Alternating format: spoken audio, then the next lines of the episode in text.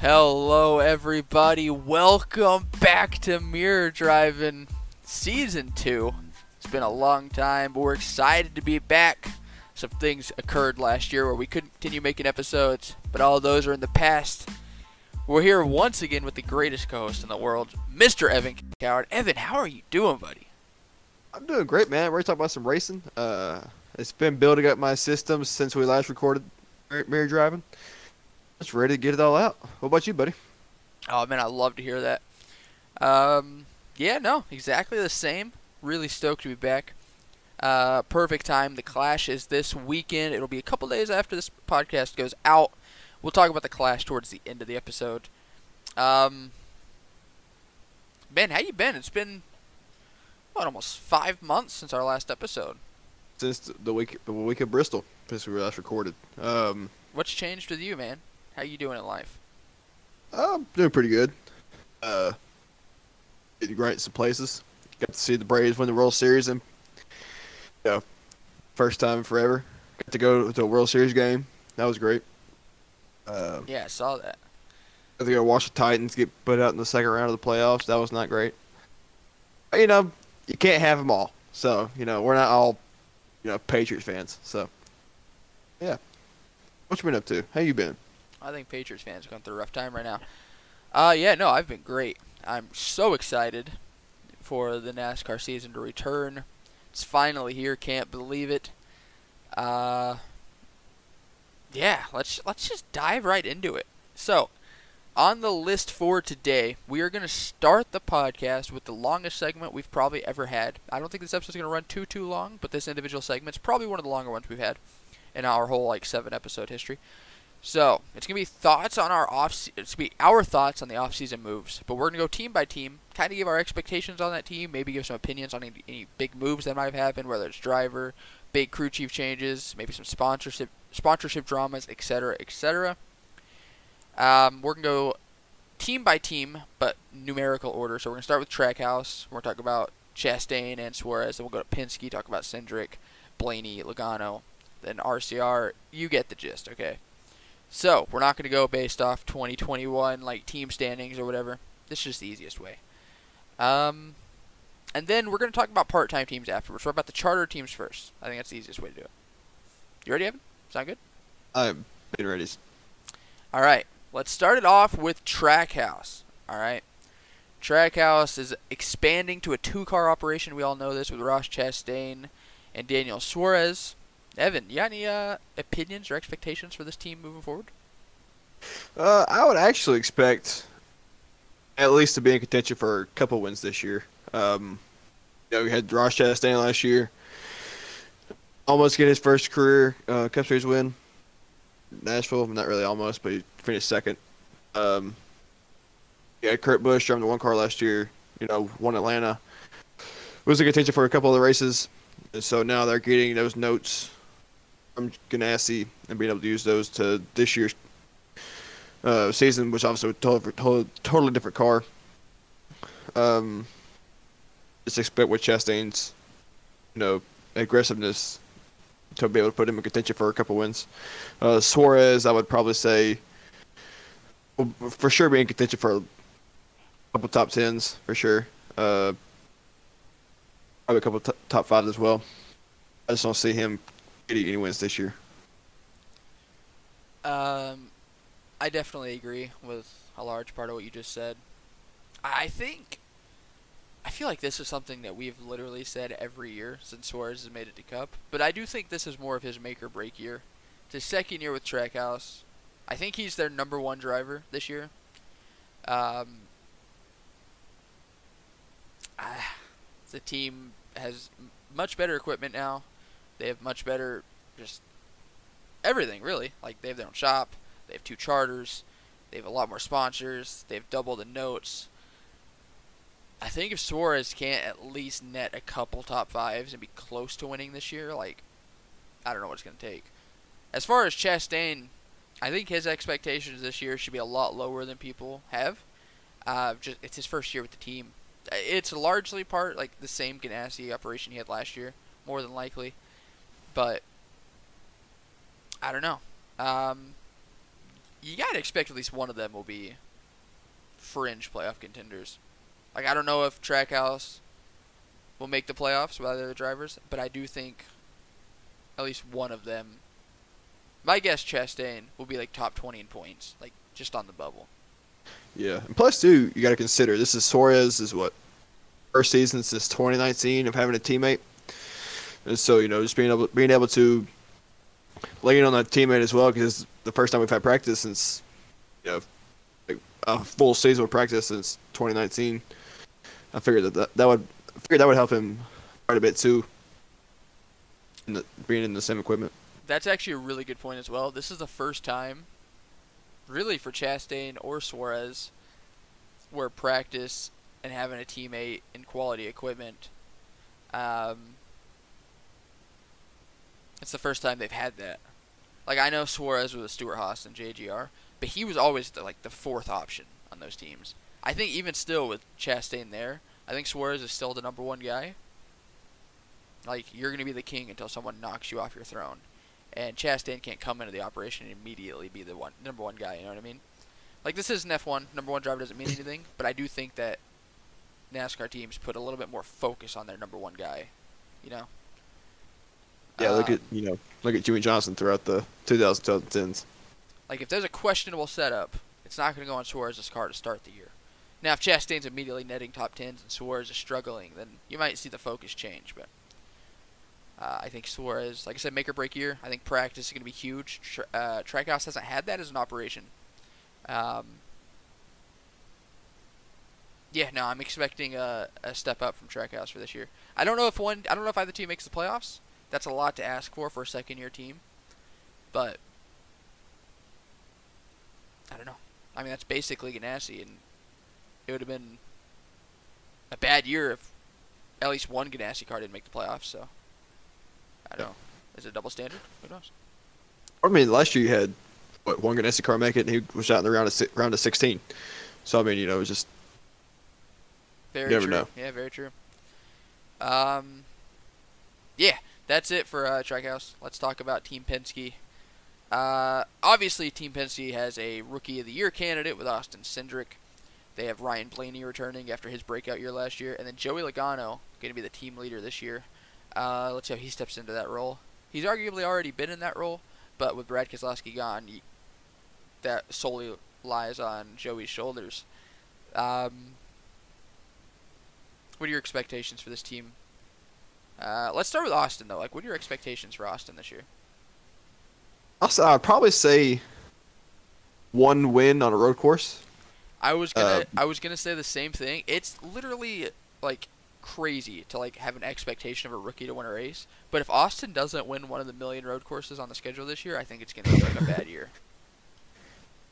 Yeah, I mean, obviously, you know, he almost he was in contention at Road America. He ran well, like at a top ten at Indy. He ran Um, well at COTA until had issues. It's very true. Um, I just think you know, coming in with all this road course experience, especially with how much he's won in the Xfinity Series, I feel like that could that should be able to tra- help translate over to Cup Series. But then again, also you know, yeah, Chase Elliott driving the one car in Indianapolis last year, and he didn't really wasn't a contender at all, and then he was a contender on Sunday. So I know a lot of it just is completely night and day but I just don't know. I don't know how he'll fare on the intermediates or the short tracks or all that in the Cup Series. I figured, you know, I figured he would end up doing pretty well. Uh, one thing you got to consider is the next gen car is actually built like with road courses in mind for like the first time ever, and it apparently is pretty similar to like a GT car. And Austin Cindric has a lot of experience in those, so I think he'll be right at home. Um, I don't know if you saw Keystone Lights actually going to be on the car for the All Star race. I think that's pretty cool, uh, especially considering Austin Cindric has publicly stated he does not drink alcohol. So. It's kind guess I'll fill those- there.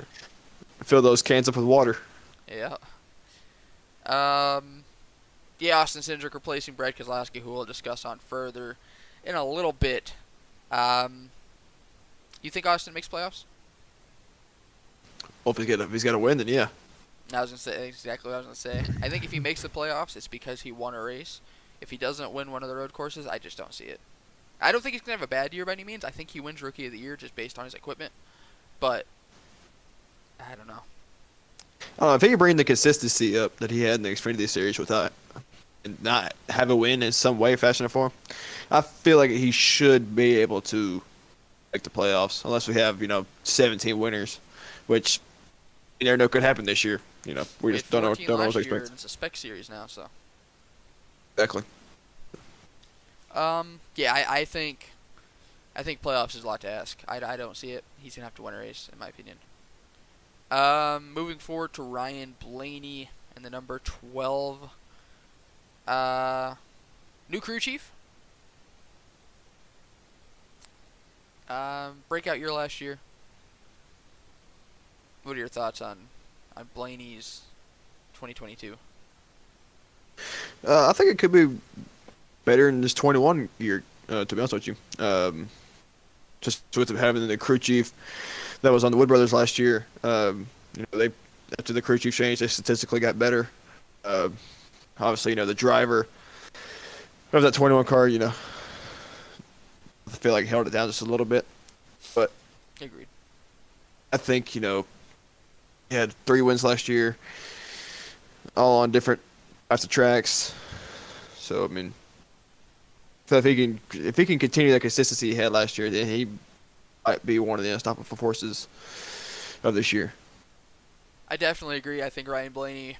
Uh, I mean, it's hard to say with the new car, but I, I think Ryan Blaney is going to end the year with the most wins on Team Penske out of the three. Um, he's always a force at the plate races. Now with like tracks like Atlanta being miniature plate races or super speedways, it just opens up his wheelhouse even more, as we saw at Michigan last year. Um, I do find it interesting. I don't really know if it's worth pointing out, but a lot of the sponsors that were on the two car last year have kind of moved over to Blaney, like with Worth. Um, now with Shell and Pennzoil taking out basically every race for the 22. I I think it's a, a good sign that Ryan Blaney appears to be so marketable. So he's very yeah, he's very marketable. So I mean, all the you go to the races, you see fans with 18, 12s, and nines on and 19s on. So I mean, I feel like you know he's one of the probably one of the faces of. I mean, he's been on what what show was it? Hawaii Five O or something like that. So I mean, uh, I'll see Chase. uh, I'll see Chase Elliott on TV shows. he was on uh something P uh, the private detective show, something PI. Magnum PI. Yeah, That's it. Uh, With Eddie George. Tighten up. yeah. Uh, yeah, so Ryan Blaney. If Ryan Blaney starts breaking out and he starts winning five, six races a year, what do you think that means for Joey Logano? Like, could you see Ryan like low key forcing Joey out of Penske? Not like anything hostile, just just based on performance. Because Joey's kind of been in a slump lately. Like, I know he's been close to making Final Fours. He's made Final Fours, but dude's been averaging like one win a year. Yeah, but uh, what? Who do you replace him with? Well, we'll get to that later because there's a very hot potential free agent that'll be on the market after this year. And I'm not saying Joey's going to be gone from Penske this year. I'm just saying that, uh, well, we'll talk about that later. But let's talk about Joey. Um, his new paint scheme, his new Shell Pennzoil paint scheme, got released, I think, yesterday to uh, nothing but positive reaction on Twitter. Um, now, everyone hates the paint scheme, and I love it. That Shell Pennzoil scheme is awesome. Uh, that red trim around the uh, the uh, wheel well looks a beautiful, perfect paint scheme. People complain about the scallops. They get rid of the scallops. They complain the car is boring. I don't know what you want from them. But Yeah. this isn't a paint scheme podcast. Joey Logano returns at Team Penske. Um, I think there's a lot of big question marks on Joey this year. Like, yeah, especially too with him being you know it's contract year for him. So uh, feel like si- if he he signed just- through 2023. 22. Uh, Jayski says 23. Oh, Team Penske says 22. All right, well, I'm gonna take Jayski because they didn't lie. But uh, if it is 2022, that's even more interesting. Oh, sorry, it's Uh, 23. Either- All right, so it is 2023. Quote your sources. Like I said, Um, Jayski never lies. Uh, as we mentioned previously, Joey is far and away the team leader this year. And I, I don't think that's controversial to say. I think it's just, it is what it is. Um, and that's something I feel like he's never really experienced in the Cup Series. Or even really in his NASCAR career in general. Uh, how do you think it's going to weigh on him? Because that is something drivers think about. People might be like, well, no one even cares. Like, that's not a thing. It is. Like, he is the flagship driver right now. There's a rookie in the flagship car, so that kind of takes some prestige away from the two. Blaney is still the young guy. Like, he's not the youngest guy in Penske anymore, but, like, Joey's the old veteran on that team. Like, he should. Yeah, I think it, he should run better than the two and the twelve.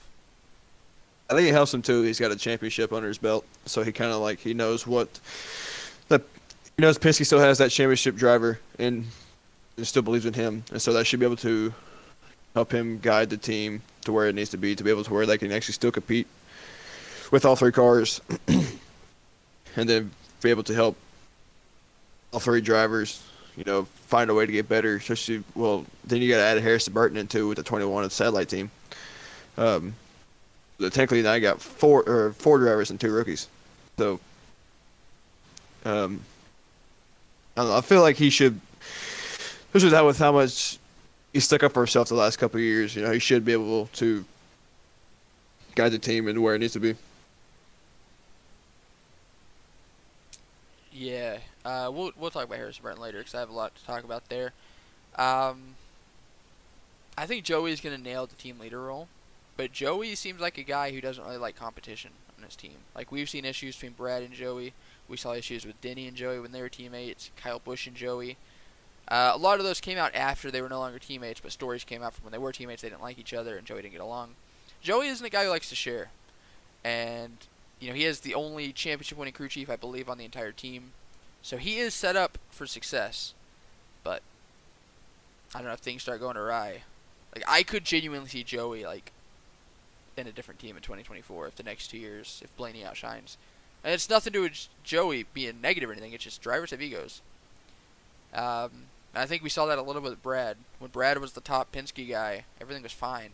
The last couple years, he started taking a back seat maybe to Joey or Blaney. And look where he's at now.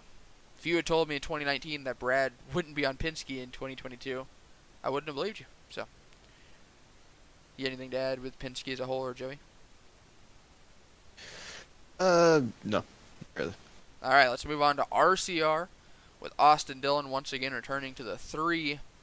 Um, we'll talk about Tyler Reddick here in a second. I don't have a lot to mention about Austin because it's the same as every year. But I do want to say, I think people who are sleeping on Austin, maybe they hate him because he's in the three or they think he's silver spoon, whatever. I think they'll be eating their words at the end of the season. Like I, I see. I don't know if he's gonna make. He's not gonna win the championship or anything. But I think Austin's going to be pretty impressive this year. I think he's a lock to make the playoffs. You can quote me on that. I think we see the three back in victory lane at a non-plate track. I just have a good feeling for Austin. I mean, yeah, all you gotta do is just you know, take two tires at Texas and you win the race. So. If it was that easy, other people would have done it. you gotta put yourself in those positions. But for real, well, man, uh, Austin is he was so consistent last year. He only missed the playoffs because we had so many winners. Um, I think Austin's come back hungry. He only missed the playoffs because he got hooked at Michigan. Hooked so let's not forget that in. yeah, I mean, I don't know. I mean, if he can, if he can take what he had in those last what four or five races at the regular season last year, and can stretch it out probably 15, 20 races, you know, he could he can be a force to reckon with. But it's just that you know you got to be able to to take what you had there and stretch it out, which for a lot of people is very hard. And uh, some people just go on a spell where they don't win anything. Some people go on a spell where they win everything. And so you know, just gotta be able to find that happy medium and just do the best you can with it. Now, I think he could probably, I say at most one win, personally. Yeah, I don't you can't expect him to be a world beater, but I do think a win is, is possible. Yeah, I, I can't. I personally don't see him going out there and just lighting the world on fire and just dominating a race. I see him probably more as you know, either getting the car right late in the race or on the strategy or you know takes two tires on the pit stop. You know that's probably the only way I can see him winning the race. I just can't see him going out there and just you know burning it down. Uh, I agree. This I think is probably the first team. Well, I guess we did it for Trackhouse, where we need to have our expectations in line for RCR in Austin. Um, at the end of the day, it's still RCR. Like, yes, this is essentially a spec series, but the cream's always going to rise to the top. The Hendricks are going to be the best. The Gibbs are going to be the best. RCR at the end of the day is still RCR. Um, so whenever you talk about Austin or Reddick's expectations, you still have to have the team in mind. And while I am confident Austin will make the playoffs, and I do genuinely think he'll win a race, like I think he'll make the playoffs on points no matter what. He's usually around a 10th, 11th place driver in points, even in RCR equipment. Um, I think it's important to keep your expectations in line. Um, Was it last year he had like what, like seven, eight, nine, 12 place finishes in a row or something like that? uh, I don't know if he had uh, like race finishes in a row, but I do know f- I kept track of the the regular season points in a notepad, and literally from like Homestead until late in the summer, Or it might- it might have been points, 11th not 12th in points every week. Yeah. Like- just the consistency. Uh, Uh, so like in Reddick at the time was like 14th, 15th. He ended up passing Austin in points because Reddick went on a tear at the end of the season and Austin kept screwing up. But I think if Austin gets into a position where he doesn't try to get more than the car is going to give, if he has a 13th place car, he needs to start taking a 13th place. He tries to do too much, and he just messes up. He speeds on pit road, he hits the wall, he wrecks Blaney. So if he can keep just full focus, I think Austin's have a good year. Uh, moving on to, to Tyler Reddick. This is the driver that I think's gonna be fun to talk about this year. Oh, for sure. Uh, whenever I mentioned earlier about a big free agent at the end of the year, uh, Tyler Reddick's what I'm talking about, man. I think before the whole scandal in 2020 with the slur, Kyle Larson was going to be the biggest free agent at the end of the year, like the biggest one in a really long time. Obviously, we didn't get that whole big free agency storyline because he was suspended and what team would take a chance on him. I think Tyler Reddick's gonna be the biggest free agent we've had in, in a while. Um, contract year. Though I'm not seeing that on Jayski, but according to uh, the teardown with Jeff Gluck and Jordan Bianchi, he is a, a free agent at the end of the year. Um, and there's a lot of teams that could be having openings. Now I don't want to make predictions on that right now because Tyler Reddick could go and lay an egg this year, but I do. I don't. I don't think he will. Like I think we'll see the eight car in victory lane multiple times, like genuinely multiple times, two, three. I think he'll make the playoffs. I don't think he'll make a deep run in the playoffs, but I think this is the year that Tyler Reddick breaks out. Yeah, for sure. I mean, you see he's been so close so many times. You know, especially with making the playoffs last year, just based on points, like we mentioned before. You know, then just barely getting put out in the first round. Uh, but I feel like you know he's he's he's right at that point to where he could finally get that first one, and then once he gets, well, I feel like once he gets that first one, he's gonna start racking them off left and right. And so I just feel like once he just breaks through, there's no stopping that kid. I completely agree. Um, and I'm sure the Austin Dillon fan that's listening to this podcast, all one of them, didn't want to hear that. But Reddick, I, I have high expectations for Reddick. And I'm trying not to. You got to limit your expectations. Like I said with Dillon, he's still in an RCR car. But, like, Reddick doesn't care that he's in an RCR car. He's just that good. Um, moving on to Stewart Haas Racing. Starting off with Kevin Harvick in the number four. Um, this has be an interesting year for Kevin. He went winless last year, like randomly. Um, he said on the Dale Jr. download that he was originally going to retire after 2021. We know he obviously didn't. He signed through 2023. I think he'll honor that. Even if he goes winless year this year, I don't think he'll just up and retire. I think he'll at least finish his contract. But I do think he's in an interesting situation this year. Um, Kevin's going to be hungry to win, a lot hungrier than he's ever been. And I don't know, man. It's be interesting to see how he adapts to this new car. Like, do you have any expectations for Kevin? Uh, I would suspect a, a uh, comeback year. I wouldn't say he's gonna do like he did in 2019, go up there or 2020 and just like win 18 races in a year. I probably say he might win. Best case, two. Uh, worst case, if you have a repeat last year. Um, Are you saying a best case scenario for Kevin Harvick is two wins? this year, personally, yes. Because obviously, you know, with the Hendricks and the Gibbs, you know, Stewart Haas last year was just not there. You know, the only who was the only driver last year that won a race for Stewart Haas. Yeah, but you're Eric saying you only see him getting double the wins Eric Almirola netted last year. Yes. That's an interesting take. I hey, I like it. Well, I don't takes, like- baby. I don't know. uh, yeah. I mean, I mean, I'll just if he's if I feel like if he's got confidence there. I mean, obviously last year came so close to winning at Bristol. I mean, he he was a hook away from winning Bristol, and he just Yeah. he could he couldn't send Larson to the wall. Uh, I feel there was another race last year. He finished second in the la- end of the year. Um, I just feel like he obviously still has the want and desire to win. I just don't see him coming back like the old Kevin Harvick. yeah, you got to factor in his age. He's like what 46 now. Yes. Um, people say that a driver's prime is at 39. He's seven years past his prime allegedly. So, um, I don't agree that two wins is like best case scenario. I think it's closer to four. Um, if over under is the three, I'm gonna take the over. You're clearly gonna take the under. I think the Harvick and Childers connection is just too good, personally. Um, we haven't really talked about sponsorship yet. Uh, I, I think it's interesting that the new sponsors that Kevin Harvick and Stewart Haas have got, they got Rheem for three races, they got GearWrench for five. It's like they're kind of taking other team sponsors. So Harvick clearly marketable still in his old age. Very I- marketable. Obviously, you know, I'm sure his episode of the Jr. Download was probably one of the top five most most listened to. For sure, I listened to it twice. Ah, Let's do it once. Um, well, I listened to the whole thing once, and then I went back and listened to a couple moments, a couple times.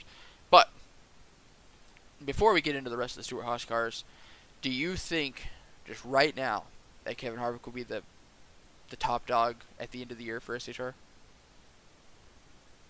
Yes. Okay. Let's move on to uh, to uh, Chase Briscoe and the number 14 Stewart Haas Racing Ford. Uh, man. I don't know what to say. I Chase Briscoe had a mad disappointing rookie year. Stewart Haas as a whole was disappointing last year, but I think everyone had high expectations for Briscoe, which is you know he's a rookie. That's why I said not to have too much expectations for Cindric, because Briscoe was arguably the most hottest prospect coming up in recent years, and he did nothing last year other than the Indy Road Course, which he got himself DQ'd from. Uh, well, not DQ'd, but black flagged. That sophomore slump's got to go in reverse for Briscoe this year. He has an actual full-time sponsor with Mahindra, uh, who ironically has a Formula E team. I learned that's actually pretty cool. They're a tractor company, so do with that what you will. I think Chase Briscoe. I don't. I don't think he necessarily needs to make the playoffs, but I think he needs to have a like a. I don't even like not even a breakout year, but anything is better than what he did last year.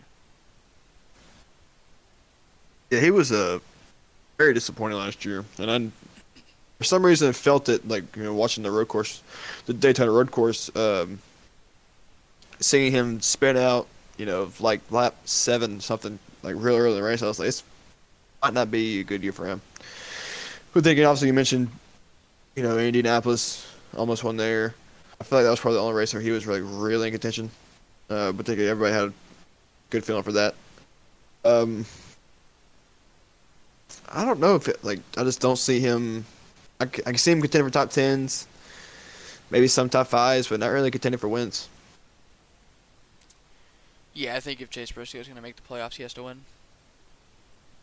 He just doesn't seem to be consistent enough to. Uh, Uh, He, no, then again, he could go out there and pull it off like Eric Almirola did in New Hampshire, and just shock the world. I mean, you never know.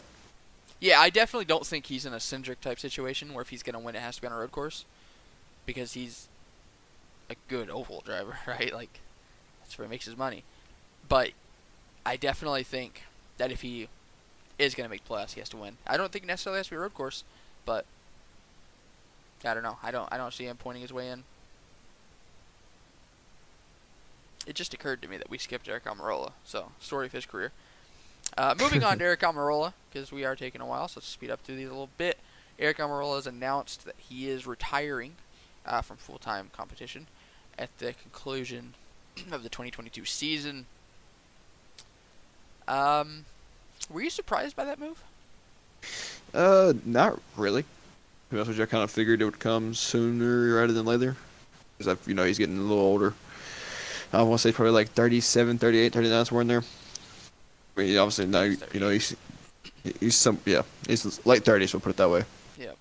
Um, he's got a couple kids coming up, growing up, you know, kind of wants to be there for them, so I figured he would do it between either now. I figured he would do it personally his last contract. Well, But- he has one-year contracts every year, so. Now that is true, but still, uh, no, I'm not surprised at all. I figured it was coming.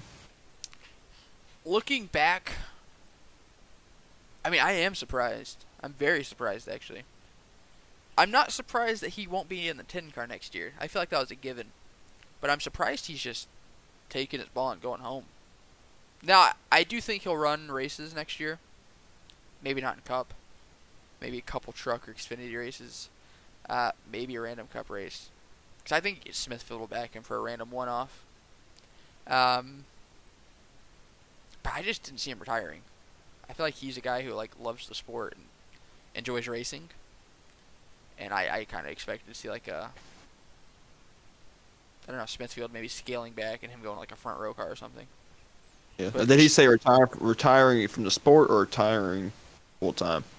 Uh, I heard or I read an article. I guess he was interviewed, and he definitely said that he would be interested in doing like one-offs or something like that, but specifically full time. Um, he has a new crew chief, Drew Blickensderfer, who's actually a really solid crew chief. He was with Michael McDowell last year, I believe. Got a Daytona 500 win. Um, so I think that'll help his performance a little bit for sure crew chiefs obviously play a big role in the performance of the car. Um, what are your expectations for Eric? Uh, I don't know. It's hard to tell with Eric. Um, I think he at least makes the playoffs on points. I don't know, man. I can't. I don't think so personally. Because obviously last year he was what? He was like bottom twenty, bottom twenty-five in the points. No, not bottom twenty-five, below twenty-fifth in points. I would say he got the win in New Hampshire. Uh, I'll probably see him being between twentieth and twenty-seventh in points, but I just don't see any wins. Um, that is a good point. I forgot how bad he was last year, uh, points wise. Um, I don't know, man. I think with it being his last year, he's gonna put. I think he's gonna put that work in. I think he's. I think we're seeing new Eric Almirola next year. I don't think he wins. Like it's I, maybe if he pulls off a Talladega or Daytona win, but I don't think he wins anywhere other than there. Um, but he very well could, man. He's a good plate racer. I don't know. I think he I think he points his way in for sure. Um, I, I'm looking at the points from last year from the notepad I had, and not counting the playoffs, obviously. Uh, he was never higher than 23rd in points. The last two races of the regular season, he he got up to 23rd. Uh, he spent a lot of time between 28th and 26th. So, in a Stewart Haas car, that's not what you want. Surprised he got to keep his ride, dude. I- think that win at New Hampshire definitely saved him. 100%. Yeah, well, that too, and Smithfield's backing. There were rumors that Smithfield was going to cut down their backing. Do you think that win maybe brought him back a little bit? Uh, I don't know how much bacon they sell from sponsoring a cup car. Uh, I mean, I have bought Smithfield bacon because of that reason personally. I have Um, too, but we're diehards. Like, I don't know if a Yeah, casual fan is going to see that. Yeah. Yeah, I mean, it's just But maybe they're not trying to sell to casual fans. Maybe they're selling to hardcore. I don't know. yeah, it could be. Never know. I will proudly say Smithfield's the only bacon I buy because of NASCAR. So, but I don't really like bacon that much. So, maybe I don't like Smithfield. Who knows? I love bacon. Who knows? Uh, Smithfield. Let's move on to Cole Custer. I have a lot to say about this. This is actually uh, one of my hot takes later on, so I'm not going to say a lot about this right now. No, screw. I'll say it right now. We'll we'll do the hot takes in between this right here. So I think Cole Custer, even with his family ties, this is a make or break year. I know it's only his third season, but he has been probably the biggest bust that we've seen in Cup in a long time. I don't care. I don't care. Flame me if you want. I do not care. Um, if he didn't get that lucky win at Kentucky, like I think, like, I, I don't even know, dude. Like his, he is so lucky. His dad has a tie-in with, with uh, Gene Haas. I mean, I don't know. I can see him coming back and actually performing great this year. Or not really great, but good. I think he needs like to. a lot better. Yeah, well, yeah, obviously, but you know, I can see him doing it instead of needing to. Um, you know, somebody in the Xfinity Series who 2018, 2019 was just you couldn't stop him, and then you know he gets the cup and wins one race at Kentucky, and it's just that's it. You know,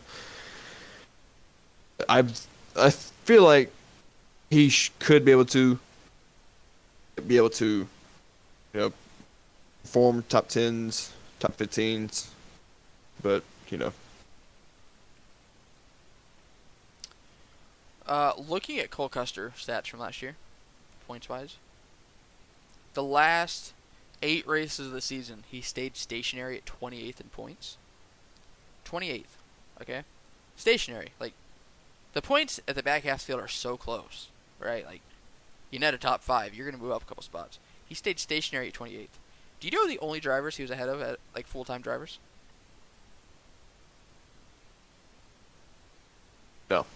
I guess Rick Ware cars. No, those- those aren't full time. Uh, one of them was. Who else? So, 28th in points is where he finished the regular season. I didn't keep track after that because the playoffs kind of threw things for a loop. It really messed things up. So, he was 28th. Corey LaJoie is tw- uh, 29th. Anthony Alfredo was 30th. Uh, Josh Bilicki 31st, and then Quin Houff uh, was actually lower than 32nd, but just for sake of argument a full-time drivers, Quin Houff was 32nd. So he was only ahead of a Spire car, Anthony Alfredo, and a Rick Ware car. In Stewart Haas equipment. Like, keep in mind, his teammates, Chase Briscoe, I mean, uh, yeah, Chase Briscoe, a rookie, finished the regular season 22nd in points. Eric Almirola, with a win, finished 23rd. And he's back there 28th. And the last 12 races of the regular season, he was no higher than 27th. Like, come on. You know what I mean? Yeah. Like, he has Yeah. the Haas Automation sponsorship.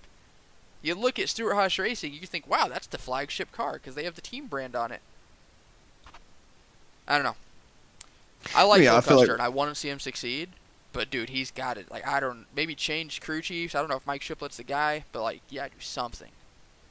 Yeah, I feel yeah, but I do feel like if he if he doesn't come back and have a, at least a good season this year, then I feel like he will, you know, be on the hook for this year, and that's probably all he's got. I don't think he ever leaves, man. I think he's uh I think he's there for the long haul as long as his dad's involved. But hey. Uh, Yeah, I think expectations he- for I- this year though? I don't want to rag on the Uh, guy too long.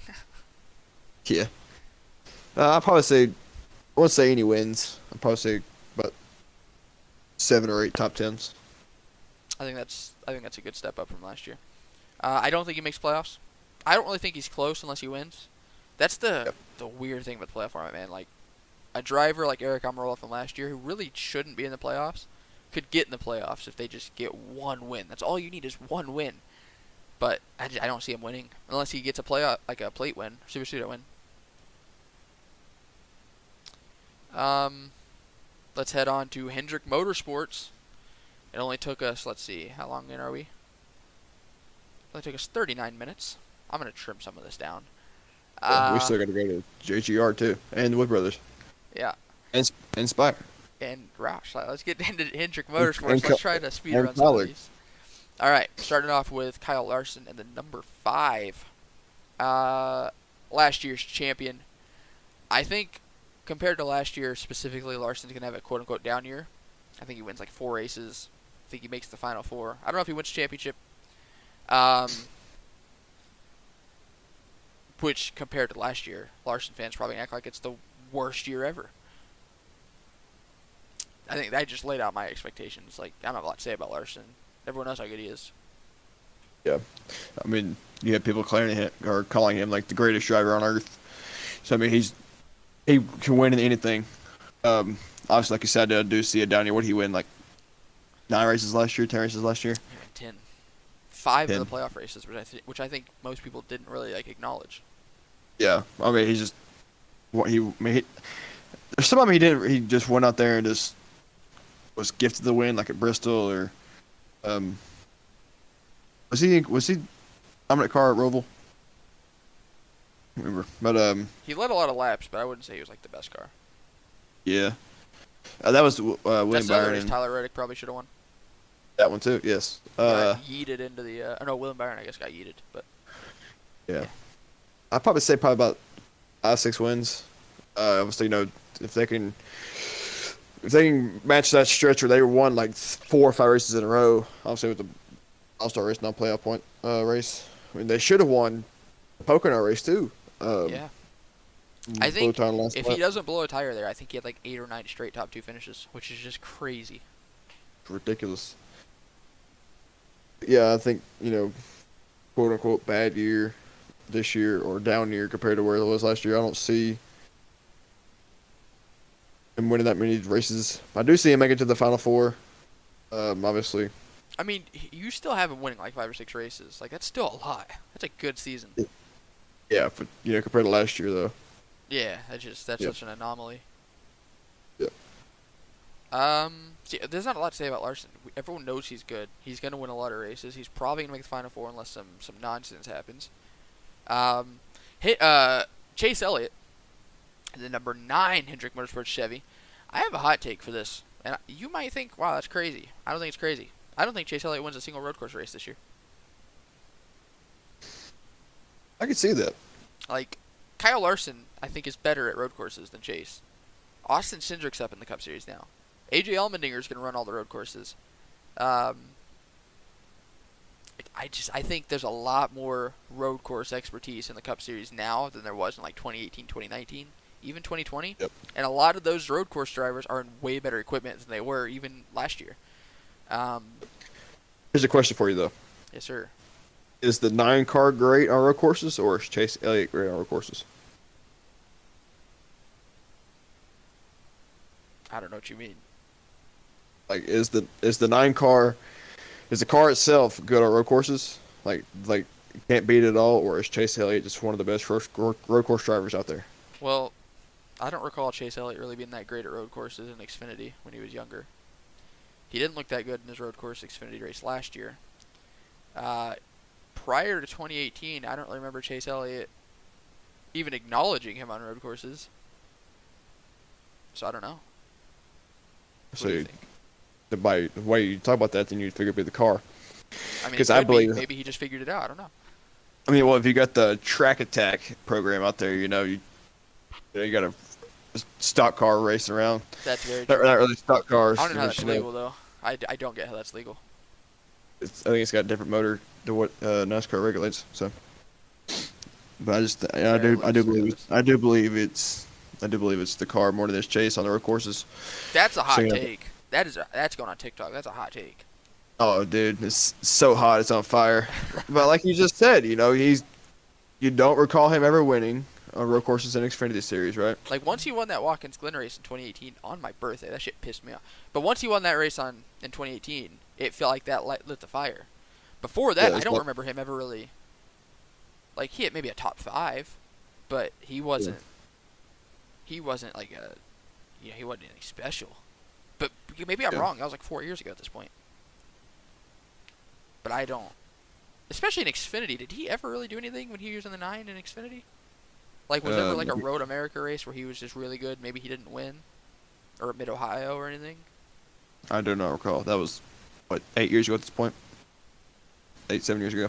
I feel like if there was a race that he dominated and he just lost, we'd remember. So I, I, I think it came out of blue. Chase Elliott fans, we're not we're not trying to diminish how good Chase is. He's still obviously a good road course racer. Even if it is largely the car, he's still got to wheel that thing. Road courses, show skill. He's still a good driver. It's just I think there's better drivers now, especially Yeah, I mean- courses in the field. Look at Watkins, look at Watkins Glen last year. You know, he's in the nine car running down the leader, and he gets about a second and a half, and he just stops. Now, who was the leader at the time? Mr. Kyle Larson, Okay, now what what, what team does Kyle Larson drive for? Hendrick. Okay, so you have the same car essentially because they're out of the same garage, I believe. Now, no, Chase gets a second and just can't gain anything there. So what's I tell you? They're driving pretty much the same car. But wouldn't that say a lot about the Gen 6 dirty air than anything? I mean, But we saw passing at road courses, so I don't know how much you can use the dirty air Yeah. to use. wait, because because they run the short blade at, at road courses, right? hmm Yeah, they're on the shorter track package. I mean, you can't really say it's a big, big factor like it is at intermediate tracks, but but still, It definitely wasn't as big of a factor as what 2019 when Truex ran down Chase and he just couldn't pass him because the Yeah. week was too much. Yeah. Um, but anyway, let's get back on. Do you agree that, or do you agree with my hot take that Chase isn't going to win a road course race? It's okay if you don't. There's a lot of road courses on the schedule, and he's I'm gonna do, I'm gonna need to win this year too. Last year too, he won Um, COTA, luckily, like very luckily, Road America. and then Road America, Yeah, they and even Road America, man. Uh, there's what seven, eight road courses. I feel like he'll win one. There's no Daytona Road Course anymore, which I think is probably his best. He was Yeah. really good there. He he probably should have won the Clash last year. Uh, no, he shouldn't have. That- Alright. Yeah, that, yeah. he was in contention for the win. He won there in 2020. He was dominating until a random rain caution in 2021. Like caution or rain in NASCAR one. like he's never ran bad there, and it's now off the schedule. So I think that hurts him a lot. Um, but yeah, Chase Elliott's going to be a driver who makes the round of eight for sure. I think he probably makes the final four. Um, does he win on an oval, man? He hasn't done that in a while. Since what Phoenix 2020? Yeah, So uh, probably not that long, but compared to his teammates, all his other teammates won an oval last year. I could see him winning one, maybe like a Kansas or something. Um, but that's I don't know. That's hard, hard to tell, especially with this new car. Uh, probably gonna wait a couple weeks and then and then we'll get a like especially after probably the West Coast swing, we'll get a, like a great feeling where everybody's at. Yeah. Um, let's move on to oh Willie B. William Byron in the number 24 Hendrick Chevy. Would you call last year a breakout season? I would. He didn't win, but one race, but he was there every week. Yeah, I'd say he he's starting to get a, get a great taste of what it's like to be up front. He's starting to like it more and more and more. So I feel like he Go ahead. I feel like he, he could be able to win more races this year. Uh, yeah, I feel like last year was a breakout year for him. Uh, winning Sterling season, you know, he figured he would finally win. I mean, he would be able to win both races in a year, but for some reason he couldn't. Um, I feel like that year is this year for him. I feel like you can see him win at Bristol or win at the Roval or win at Homestead or you know, I feel like he's starting to come on more and more, especially with Rudy Fugle as his crew chief. You know, because him and Rudy work great in the truck series. Um, do you remember like a year ago at this time? We were all kind of expecting him to be like the next Brian Vickers, or not Joe Nemechek, Casey Mears, just young drivers who get canned by Hendrick due to performance. Because people forget before 2021 he was not consistent. He was never really in contention for wins. Like, he only had that one Daytona win, so yep, and even then, like, he was just he didn't even go up there winning. He just he was just like it was just right there in front of his lap. Um, he's in a contract year this year. I think he's turning up at the right time. I think we see Willie make a, a deep run in the playoffs. I don't think he makes Final Four. I think it's a little too early to have that kind of expectation. I think round of 12, round of 8 um, is the ceiling for me right now. His teammates are so good. You know what I mean? Four drivers can eliminate every round, and all three of his teammates can make the Final Four. Like, if, even Alex Bowman. Like, if he heats up at the right time, he won four races last year. I think William Byron's going to have a good year. I think he at least doubles his wins total from last year. For sure. I think Rudy Fugle is one of the most underrated crew chiefs in the garage. I like William Byron for this year. His expectations are hard though, man, because you don't know what kind of William Byron you're gonna get. Was 2021 an anomaly? Whenever you had multiple years of not very good, and then you get one year of like really solid, like what are you gonna get this year? Is he gonna regress? Is he gonna keep advancing? Don't know. I think for the sake of how likable William Byron is, that he does really well. Uh, moving on to Alex Bowman, the final driver for Hendrick Motorsports. Uh, All right. Hot take time, sons. Okay, I'm going to guarantee Alex Bowman makes the final four this year. Is that why you're staying quiet when I mentioned that a minute ago? Uh, What? I said that Byron even, or even Bowman could have made the final four.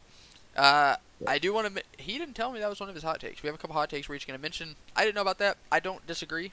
I wouldn't like bet on it, but I wouldn't be surprised if we look up a year from now and be like, "Wow, Alex Bowman made the final four last year." Well, I mean, if he could, if he could position himself just right, I mean, look, what- look what who won at Martinsville last year in the final race of the round of eight. it only takes a couple lucky wins to get there. Exactly, that's all you need. Just need a little luck and a little flavor. Now, could it be just 2021 was just a random fluke year? Could be. I don't You think it was, man. from- Do you remember how good he was in 2020 for like half the year? Exactly. That's the whole thing I'm saying here. Is that he can be him and Greg Ives, they are always cooking something. And it's just like watching them two come together and finally get just being able to win that first race at Chicagoland in 2018 after like losing four or five in a row. 19, sorry. Yeah, it's 2019. Sorry. Uh, well, I thought 18. Um, then then finally rolling like multiple races off where they're just like so good so consistent. Just if they can get cooking at the right time, they are they can bust doors down. So that's just my personal belief. Not that I'm a Dale Jr. fan or anything, but I um, yeah, no, I agree. Uh, I think Bowman, he was the least consistent Hendrick driver last year, but even still, I wouldn't say he was inconsistent. I would just say he was hot and cold throughout the year. If he can get that a little bit better, a little bit more hot than cold, I, I think the 48 is going to be a contender week in week out. Dude won four races. Say what you want, call him a hack or whatever you'd like. You don't win four races if you're bad. You don't win four races if you aren't clicking with your team. Like you could make an argument that luck was involved in all four, all four wins, but you still have to be there for luck to occur. You know what I mean? Yeah. Like Wait, Richmond, yeah, for well- example, he was running third. Caution comes out. He was the fastest car before the caution came out, but he was so far back. He got a good restart, stole the win. He still had to be in third. You know what I mean? Uh, Yeah, and- Martinsville, and be he able to spun hold 'em Denny. off, too. You still got to be second. Like there's just yeah, I don't feel like that. I feel like that that Dover win was not a fluke at all. I feel like he went out there and just. I think that was a dirty air and you just couldn't pass, but you still had to get there. I mean, he- Hendrick cars are one, two, three, four, dude. I mean, you couldn't. Like nobody was gonna beat them that day, no matter which teammate it was. But I just think that you know they went out there and he drove away from everybody. That's a good point. Yep. Um, I don't know if Bowman necessarily makes the final four, but I, I, I do think the round of eight, for the first time ever, right? He's never made the round of eight. I think the round of eight would uh. I don't know if he'd be a lock, man, because he's so hot and cold. But when He's a- he's one of those- He is hot. He's a he's a confidence driver. There If he's got all the confidence in the world, he's nothing can stop him. If he's down on himself, he's gonna finish probably 15th, 20th every week. Yep, uh, I, I definitely agree. Um, so before we close out with Hendrick Motorsports, give me your ranking of how you think the the Hendrick drivers rank after the season, like one, two, three, four. Larson's one, uh, Bowman two, Byron three, Elliott four. Wow. Okay. Chase Like four. for some reason, I just Chase got that one championship and like he's just has fallen off face of the earth. I feel like Byron's just come up and snatched that three from him. I mean, I don't know why I feel that way. It's just like it's like how I feel like them like just as racers. I mean, I sound surprised But I just said I don't think he wins a road course race, and that's what he's known for winning. Like I think he has more road course wins than he does oval wins, and there's a significant amount of more ovals than there are road courses. Uh, I don't even really dislike Chase. I, I think I just I don't really know. I don't I don't know what it is. I don't think he's do that good this year, and not even because of him. I just think Hendrick is a good team, and his teammates are all really good. And I don't think Chase has ever really proven himself on ovals. Like he has a couple. He's won Kansas. He's won Dover. But I don't know, man. I just don't see it. So I agree. I would probably put it Larson. Yeah, exactly the same. Larson, Bowman, Byron, Chase. Maybe you could substitute Chase and Byron, or yeah, Chase and Byron. But I think Bowman secured that second spot. It's hard to win four races and not be that high up on your team. Unless you're a hack. Yeah. Uh, let's talk about Roush Fenway Keselowski racing, one of the bigger uh, storylines in the offseason. It's a shame it got leaked in May because we're all used to it by now. But Brad Keselowski driving the number six Roush Fenway Keselowski racing forward. That name's a mouthful. Um, I don't know if this is a hot take. I think it's like a lukewarm take. I think one or both Roush cars make playoffs this year.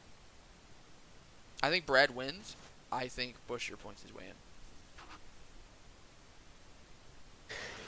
Uh, I don't know. It's just so. Just Fenway or RFK is just you just can't tell. Um, I feel like Buescher was only competitive for that one Homestead race where he won a stage, and then after that was just nothing else. You know, obviously you had-. Obviously, you had Ryan Newman, who you know checked out offensively, according to him. Uh, I, it's just hard to tell right now. I don't really want to go in there and say they'll win 100 races. I don't want to go in there saying that they're going to finish last every race. Malvitz, I want to expect maybe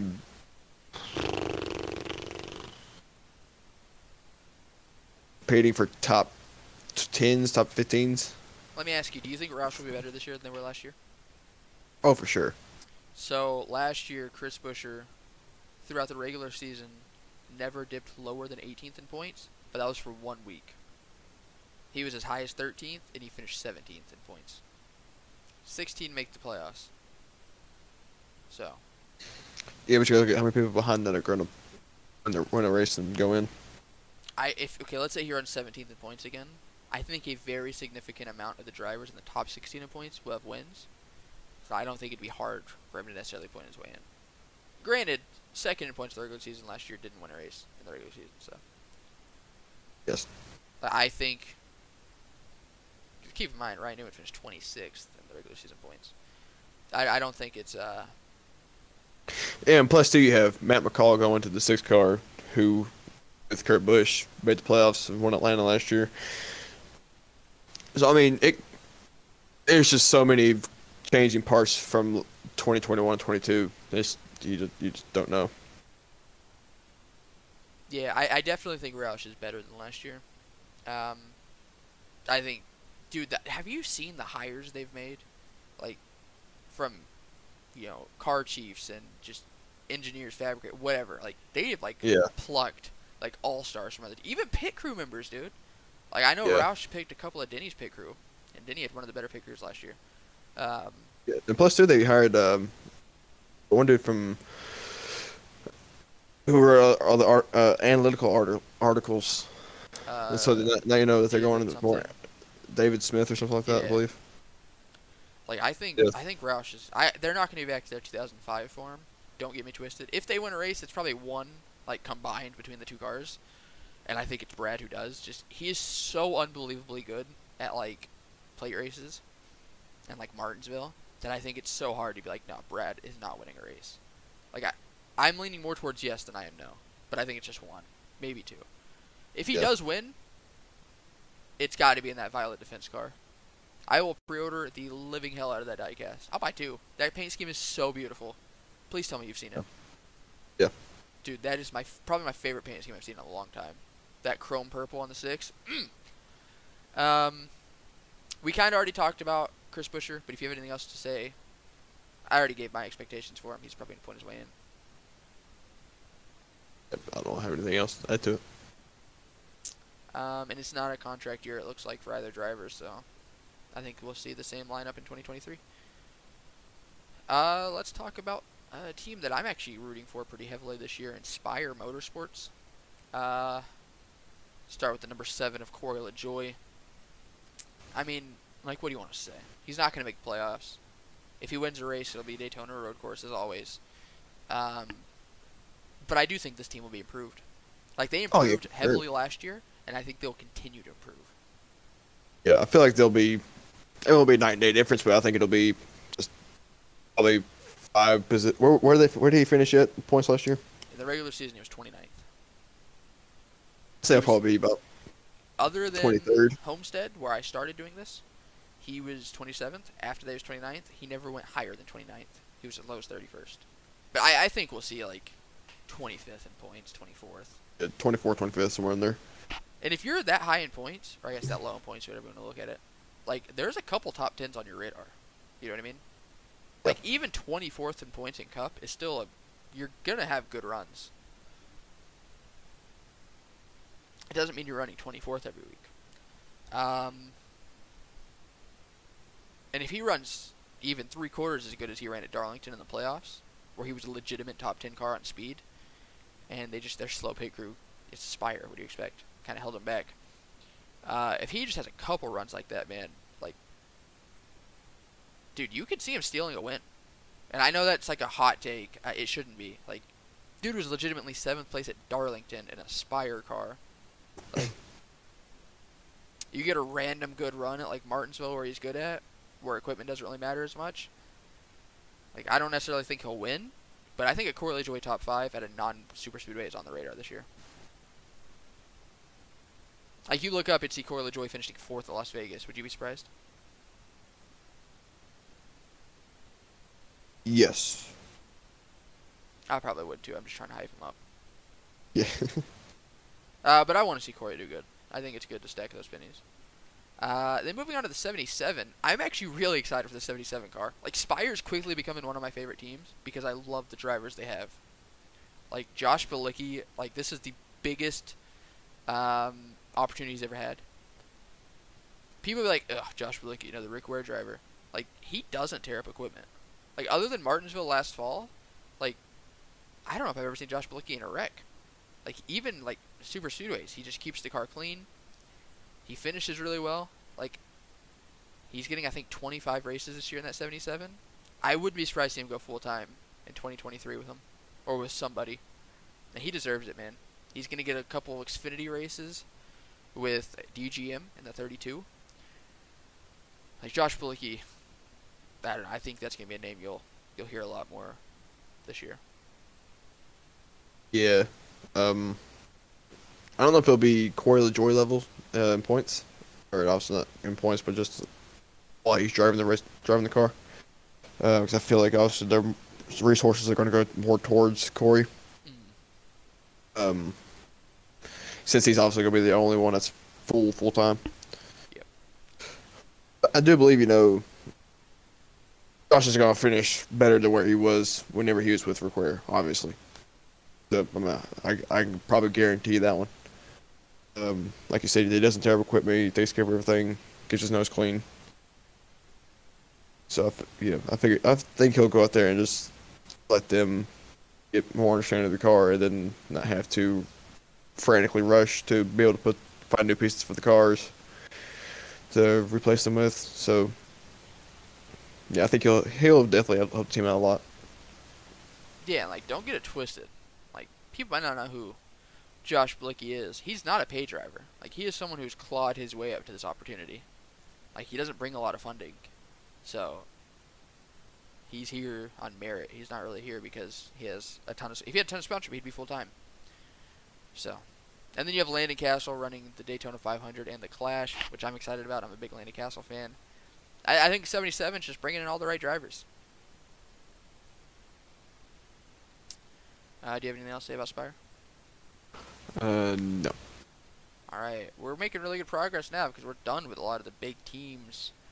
Next up, uh, Rick Ware Racing. The only reason we're gonna talk about this is because Ryan Preece. Uh, that's the only thing we need to talk about with Rick Ware Racing. What are your expectations for Preece?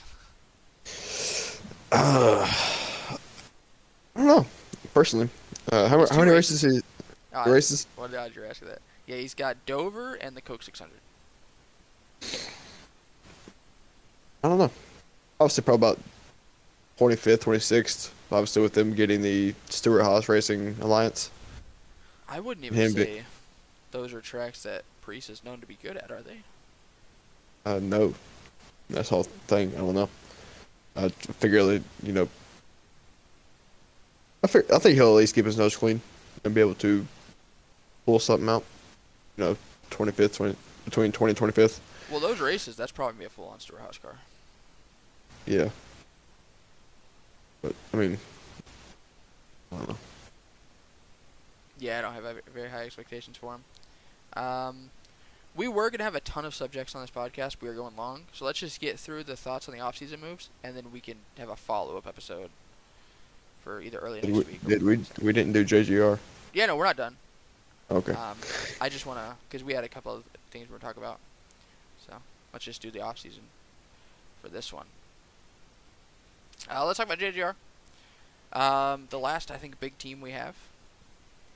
Um, starting off with Denny Hamlin and the number 11 at Joe Gibbs Racing at Toyota. Um, I mean, I don't think he makes Final Four again. He's made three straight. I think he really adapted to the high downforce package. Um, I'm expecting more of a down year from Denny this year, personally. I think we're going to see the beginning of the end. Denny Hamlin, uh, in his career. I think he's starting. What is he like? 41, 42? I think he's 42 now. Um, He turns 42 this year, so 41. So in like October or something like that. unless unless he's got some Kevin Harvick powers, uh, I, I don't know. Almost like we can see. We'll see of him. I think it's a number of things. I think age is going to factor in to the decline. I think more focusing on 2311 is going to factor in. His attention split. He's not just focusing on his cup car no more. But it seems like when his attention split, he does better. You know what I mean? Yeah. Whether it's with relationship issues or it's focusing on a new team. He's made three straight Final Fours. Like, even a slight decline, I think he just gets limited in the round of 8 or round of 12. Um, yeah. like I, I don't think he's going to be bad. I don't think he's going to be the worst driver on the team. It's just, yeah, I don't, I don't know. I do think though, Yeah. if I was a betting man, I'm putting money on Denny winning his fourth 500. Yeah. Like, did you see the video of him slicing the field and testing? I did not see that video. He dropped to the end of the pack, and in like two laps, he was up to the front. It is a pretty big pack. So like, it looks like the plate racing or super speed racing. There's no plates anymore. It's gonna be largely the same as like the end of the Gen 6 era. So, it, I mean, it's pretty obvious who one of the top plate races, super speedway racers, was in that time. Yeah. I mean, I wouldn't say. I don't think he'll win. I don't think he'll come on just win the 500. You know. But I think he. I think he, he will get a win this regular season, unlike last year, and we'll one of the wait to the playoffs. I think we'll get a couple. Yeah, at least a for sure. I'll probably say he'll probably have three, maybe on the year.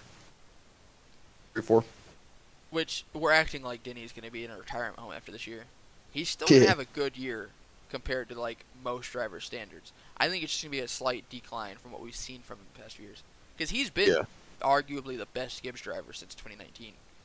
Yeah, Um, yeah. I don't think he'll race as bad as 2018. He just won't be as good as 2019, 2020. Like he already Yeah, kind of had a decline last year.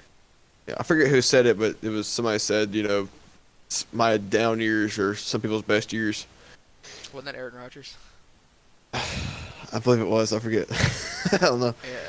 I remember hearing it. I forget who it was, but I feel like you know, he won't. He won't have a bad year. Just to Danny Hamlin standards, the past couple years, he'll be not as good. I, I think this is the last thing I have to say about Denny. I, I think he'll win a couple races. I think he'll make the round of eight in the playoffs. But I think even quote unquote down year for Denny this year will be better than the years Kyle Busch has had the past couple years. Yeah. And I think he'll still probably be better than Kyle Busch this year. Yeah.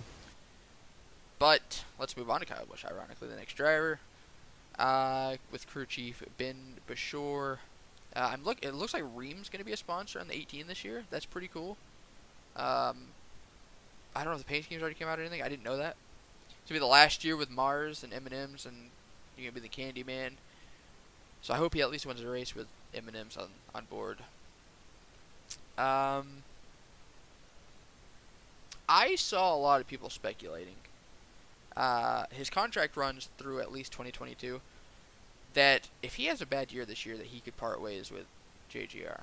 How, what do you think? I don't. That's not supported by any like credible sources. It's more so just like speculation. But it's a fun talking point. Like, what do you think? What was Martin Truex Jr. through? 23? 22. Uh, uh, he signed a contract extension in February 2021, but the length of the deal was not announced. So I'm gonna assume 2022 or 2023. Yeah. Uh, personally, I'm gonna say that probably. I don't see why they wouldn't get rid of why they would get rid of Kyle Busch. I mean, it's, I mean sometimes he has. I mean, look at 29, 2020. I'm sorry. He had a down year and he came back last year and won a couple races. And so I mean, one of them he didn't have a clutch. So, I mean, I Actually, just- he I- there's- clutch. He was, he was clutch without the clutch. Um, so there's in no world do I see JGR without Kyle Busch in 2023. But what if it's a Kyle Busch decision? What if he knows I only have X amount of years left? I just lost my main sponsor. Like, I'm no longer the face of the company. In my opinion, Kyle Busch is not the face of JGR anymore. Um, which I know sounds he has two championships in the last seven years, but I don't even know who would be. Like, I don't necessarily think it's Denny. I don't necessarily think it's Truex. I think it's just they're all. I don't think JGR has that guy. You know what I mean? Yeah. Um, like, do you think Kyle Busch goes somewhere where he's the guy? He gets all the attention. You think maybe he Oh. saw what Denny did and he wants to bring KBM up to Cup? Like, maybe not this year, but I don't think Kyle Busch really cares about the attention, like and inside the or like like at the racetrack or any of that. I feel like he just wants to race, and so I feel like he, he just you know obviously he wants to be in contention to win, wants to be in race cars that will win. And so there, there's I just I don't see it. I can't see him without with not being in JGR next year. yeah, I definitely think it's a long shot, but it's a fun talking point, anyways. I was just playing devil's advocate a little bit. Um, moving on to uh, wait, what are your expectations for Kyle this year? I'd say probably two, three wins, four wins maybe. I don't really think he'll make a deep run in the playoffs. Uh, no, probably probably about the round of twelve. Yeah, He always seems to go. He always seems to get to the round of twelve and then just sputters a little bit. Yeah. Um. I I just think the way the schedule's made up this year that anything more than that's going to be taking him to get real lucky, and he's not very good at the Roval. Talladega, he's not good at anymore. He just always wrecks. I think getting to the round of eight is going to take some consistency that we haven't seen from Kyle Busch recently. Moving on to Martin Truex Jr.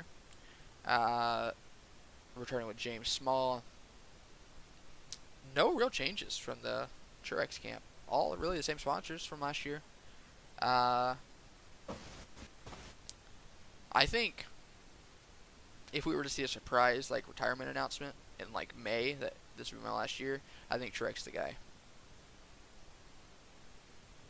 Yeah, I mean, I wouldn't really consider Truex retiring being retire retiring being a surprise. Really, man. Most of it, a lot of people have expected it for like the last two years, um, especially with you know you had Harrison Burton, you had um, you have Ty Gibbs now, uh, then you had Ryan Preece, and you had Christopher Bell. And I thought you know why you know keep Bell or keep Eric Jones, release Truex because just based on age, you would want Eric Jones more but you know, it's him just keep on him just keep signing one year deals instead of multi year deals. Just keeps on adding fuel to that fire that he will end up being relieved of his duties soon.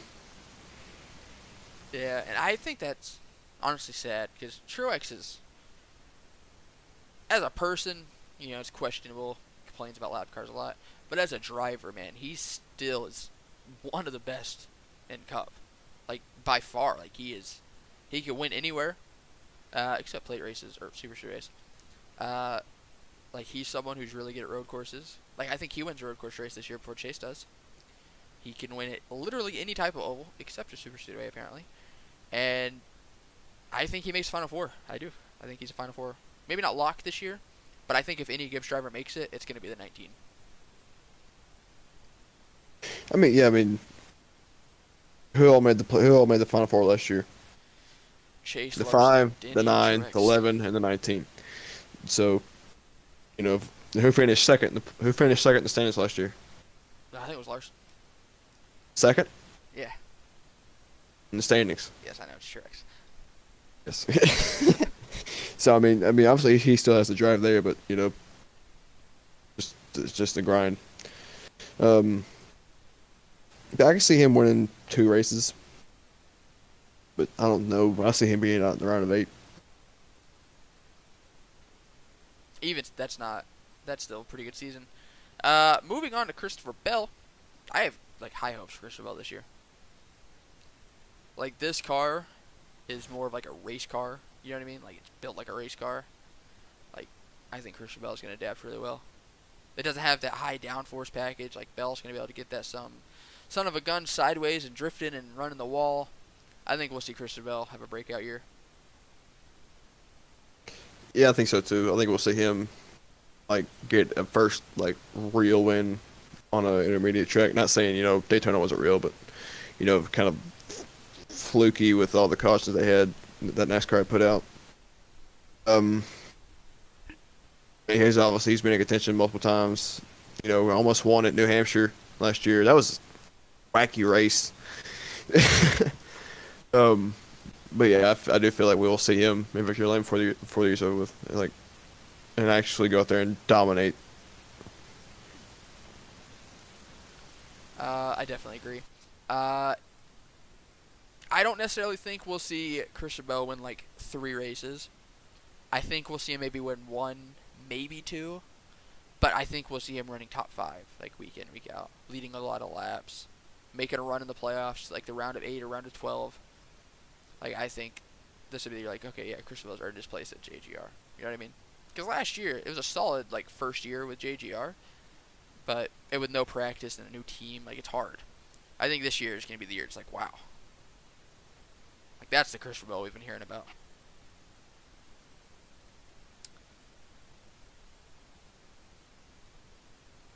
Um, assuming you don't have anything more to say about the JGR, we'll move on to Wood Brothers.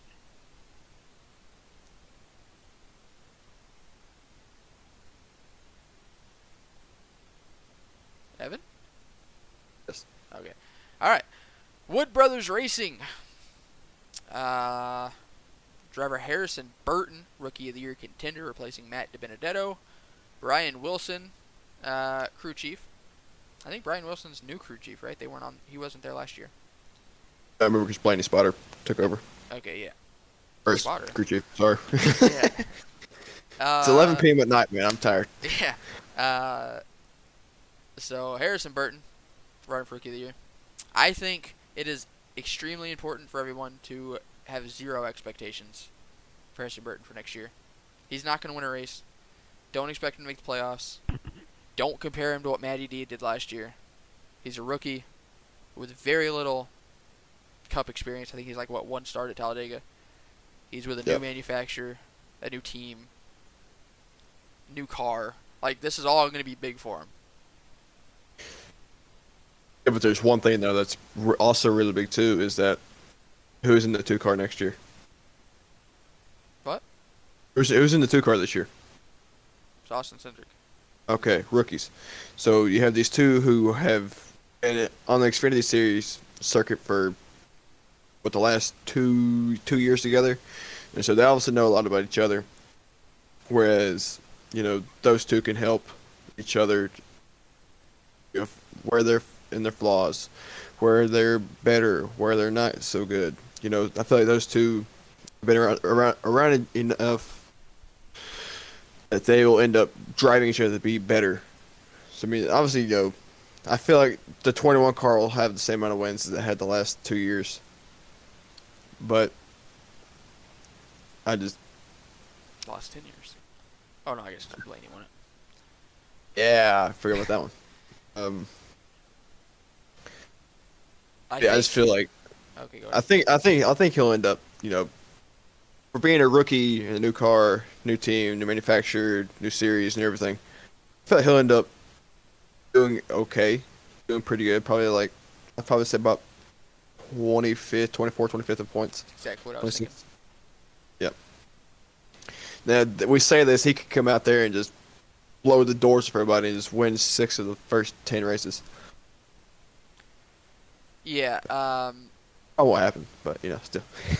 I don't necessarily think he'll have a bad season like an Anthony Alfredo 2021, but I do think it's important to not compare Harrison Burton this year to past drivers of the 21. It's a completely different situation. Uh, Matty D, while he didn't have the experience with the Wood Brothers or Penske, he at least had the Cup experience to bounce back off. Harrison Burton has like literally no Cup experience. He's never ran for Ford, so he's building a new relationship with the manufacturer, uh, new people there. The, the cars sound different, like it's just everything's different. New team, like I I think the first half of the year for sure, the 21's probably going to look disappointing, especially if you're a Matt DiBenedetto fan. You're going to use that to be like, well, they should have kept Matty D. I think the second half of the year you'll see him up it a little bit. I, I don't think you'll see Harrison win Rookie of the Year. I don't really think he'll be close. Because while yes, Austin is a uh, a rookie as well, Cindric at least ran seven races last year. Like he's been with Penske for years. You know what I mean? He probably has the same team moving up uh, with him. Uh, well, I guess he probably has Brad Keselowski's team, but like the pit crew as well. He had the same pit crew last year that he has this year. So, yeah. Uh, moving on to 2311 Racing, starting with Bubba Wallace. Um, it was announced today actually that Money Lion is going to be sponsor for multiple races, so they took Penske sponsor. Um, expectation wise for Bubba, I think he has to win a race. I think he has to run close to Kurt Busch. Um, Yeah. I think it's a put up or shut up kind of year, and I, I would I hope he put up like I hope he like sh- Yeah. uh, I hope he contends. I don't think he's gonna make the final four. I think he needs to be close to making the playoffs. Uh, he's got to be close to Kurt. We know how good Kurt Busch is. I feel like everyone's expectations for Kurt Busch is kind of high. Uh, it's like they're gonna be the same equipment. You can't expect Kurt to win three races. Like, well, as long as Bubba wins one, it's fine. Like, no. Like, if Bubba deserves to be here, which is a pretty high quality ride, he's got to start performing on the track. Last year was tough. It was expected to be tough. There was no practice. It was a whole new team in general. This year, like, they're going for broke.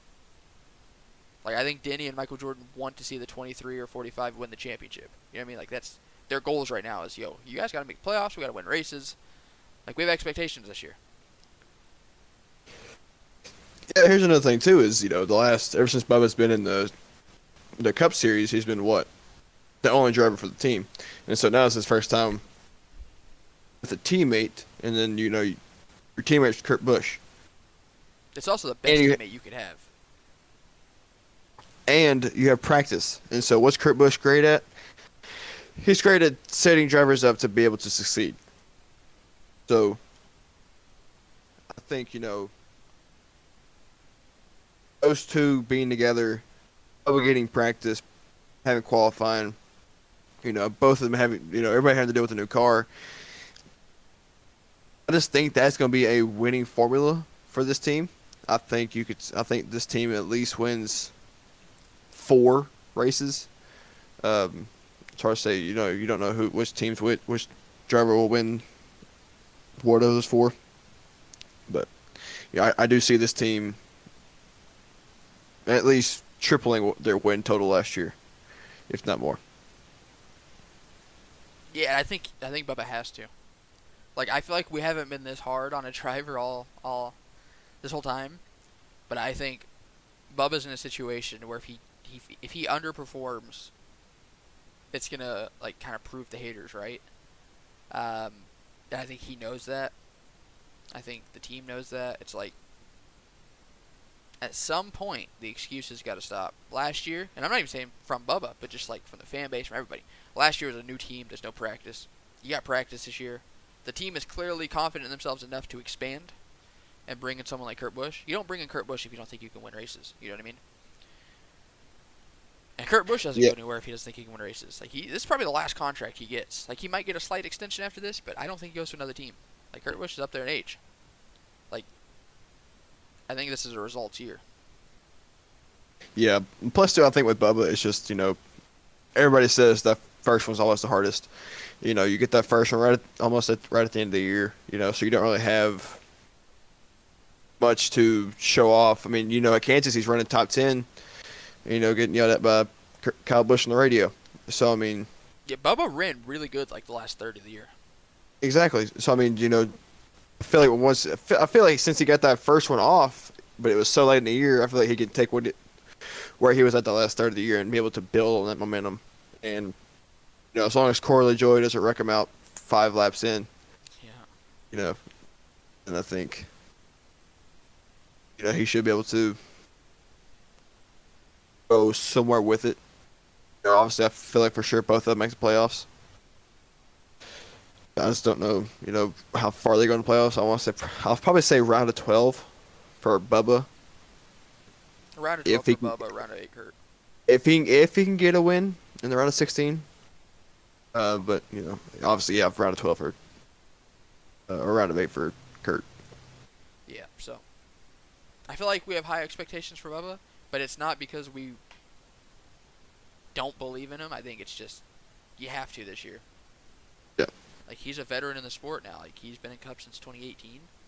This is the best opportunity he's had, and we say that every year. It's like, man, this is the best opportunity Bubba's had, but it really is. Like 23-11, he is the genuinely like the best teammate you could have. Like Kurt is known for helping out his teammates. He's known for like raising and building an operation. Like I don't think Chastain does nearly as well last year if if, if anybody else is in the one car. Uh, I don't know if Trackhouse picks him up this year if Kurt wasn't his teammate. Like he definitely installed some confidence in Chastain. He helped him out a little bit. Like, this is all stuff that Chastain has said. So, but yeah, moving on to Kurt. We already kind of mentioned this. Um, I'm looking at the sponsors on that car, and you know, Money Lion's going to be there for a couple races. Sirius XM for a couple races. McDonald's for a couple races. He's back with Billy Scott. Like this is this is looking like a good year for that 45 car. I feel like Kurt got who he wanted. You know, not just having to, be, not just having the owners paired. You know, first I feel like he went because you know I feel like you know him and Billy did pretty good. Yeah, that goes back to the Stewart Haas days. Yes, exactly. Like this is like back. Oh, to be 2018 after Tony Gibson retired. But I feel like you know they. I mean, they went out and won Bristol together. You know, the night race. So In I feel like they- he almost made the final four. exactly. So yeah, And so I think you know they. That was a great race too. That's probably the best race I've ever attended in person. Um. Yeah, getting back to the point, I do feel like Kurt got Kurt is probably in one of the best positions he's been in since he's won the championship in 2004. and he's been with a lot of teams. So that's saying something. Yes, but now if does his old age show up here? We don't know. I don't think I, so. I don't think so either. Still, it's, it's there. You know, Father Time always shows up. I think Kurt Busch is the kind of guy who's like just smart enough that he puts his uh, he puts as much energy in the car and into the race as he needs to, so he doesn't like wear himself out. You know what I mean? Like you ever see him Yeah. after the races? Like he is like just shining while everyone else is like passed out. Um, so let's move on to colleague.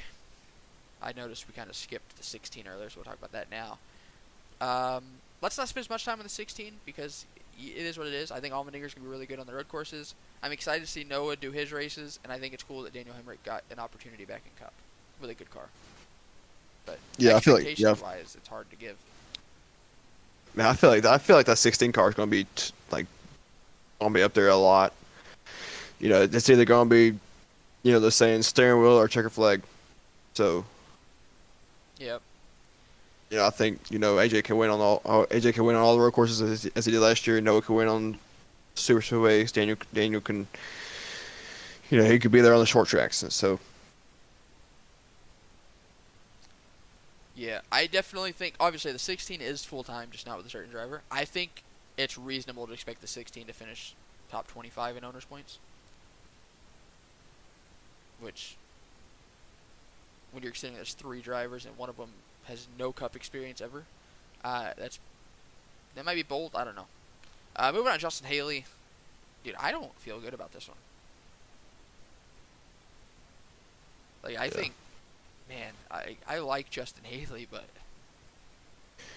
he's only won what Daytona and Talladega. Yeah, like he's other than trucks where he won like Yeah. Texas, I think, when most Todd. Gilliland ran out of gas, and Mosport when the leaders wrecked themselves in the last lap. Yep. Uh, ironic, Todd Gilliland is again with Noah Gragson. Um, he's never won a non-plate race. He's won the rain shortened race in the Cup Series in 2020 or 2019 at Daytona. He's won multiple Talladega and Daytona races in Xfinity. Uh, I think when we go plate racing, super racing, that's gonna be hard to get used to, man. I think he will be like a sleeper pick that a lot of people don't really consider, but you'll see him up at the front. And honestly, he could steal a win. Like it's so hard to bet against Justin Haley at Daytona and Talladega, Cup, Xfinity, truck. It doesn't matter. Like he's gonna be there. But at non-super speedways, like I don't want to say he'll be disappointing, but I think he'll be behind the 16 consistently. Like even if it's Gragson or him in the car, like I think he'll be behind him. Yeah. Like I people are acting like he's a rookie. He has a lot of Cup races. He almost ran the full He Cup does. Series schedule last year. Yeah, that's like nobody nobody seems nobody mentions that at all. Like, you know, he's ran a lot of cup races. Like he, you can't even use the experience line. Like he genuinely ran like 28 Cup races last year. Um, I don't know. I like Justin Haley. I hope he does good because I like I want Kaulig to succeed. Um, yeah, he's 31. He has exactly one full year at Cup starts. He had 31 races last year. He had uh, two top tens, which is actually pretty good. Four laps led. So, yeah, you know, hope he does good. Um, you have anything else to add there? I do not. All right, moving on to front row motorsports. You have Michael McDowell returning in the 34 with Blake Harris as crew chief. Blake Harris used to be uh, Martin Truex Jr.'s car chief. It's his first time being a crew chief. So that's going to be interesting. Lost Drew Blickensderfer, which I think is going to hurt the team tremendously. Um, I, I don't really have any exp. I don't think he, they win a race. And that shouldn't sound like a hot take, but obviously they won a race last year and made the playoffs. I don't see th- either car making the playoffs this year. I, I think. Compared to last year specifically, it's a regression year. Which he won a plate race. Like, what do you get that out of your head? Yeah, I feel like it's like a like a back to normal year. Yeah, which is gonna sound like a bad thing. It's not. Like, Michael might finish twenty third, twenty seventh, somewhere around there in points. Uh, he'll be the top car at front row. Um, I wouldn't be surprised if it's his last year in the thirty four. Um, so I don't have a lot to say. Okay, let me let, let me let me throw, let me throw this one at you. I wouldn't be surprised. This is, you know, Earls last year in the sport. McDowell's. No, the teams. Yeah, there was rumor they were gonna sell it at twenty three eleven last year. So, um, Yeah. I I don't I don't know. I think they continue, but I wouldn't be surprised if McDowell's out. Yeah. But who knows, man? If you know Dale Jr.'s coming up looking for a couple charters, and he and front row can strike a deal, fifteen million for the two charters, seven and a half million each. I think Dale jumps on that deal. Uh, does front row accept it? Who knows? 15 million is pretty low, but there's not very many people that need charters anymore. You know what I mean? Like all the guys really who needed them got them. Denny got his charter. Kaulig got their charters. Uh, Trackhouse the- got theirs. it's So if you were to sell, right it probably should have been last year. Yep. Which they almost did apparently. Uh, like those talks were going. You can see on screen. as recent or as late as October. So, uh, moving on to Front Row Motorsports. This is what their fourth straight year with a rookie, third straight year with a rookie in the 38. They what Matt Tifft in 2019. Yeah, t- I was trying to make sure I had the year right. 2019. You had Yep. John Hunter in 2020, Anthony Alfredo in 2021. Now Todd Gilliland 2022.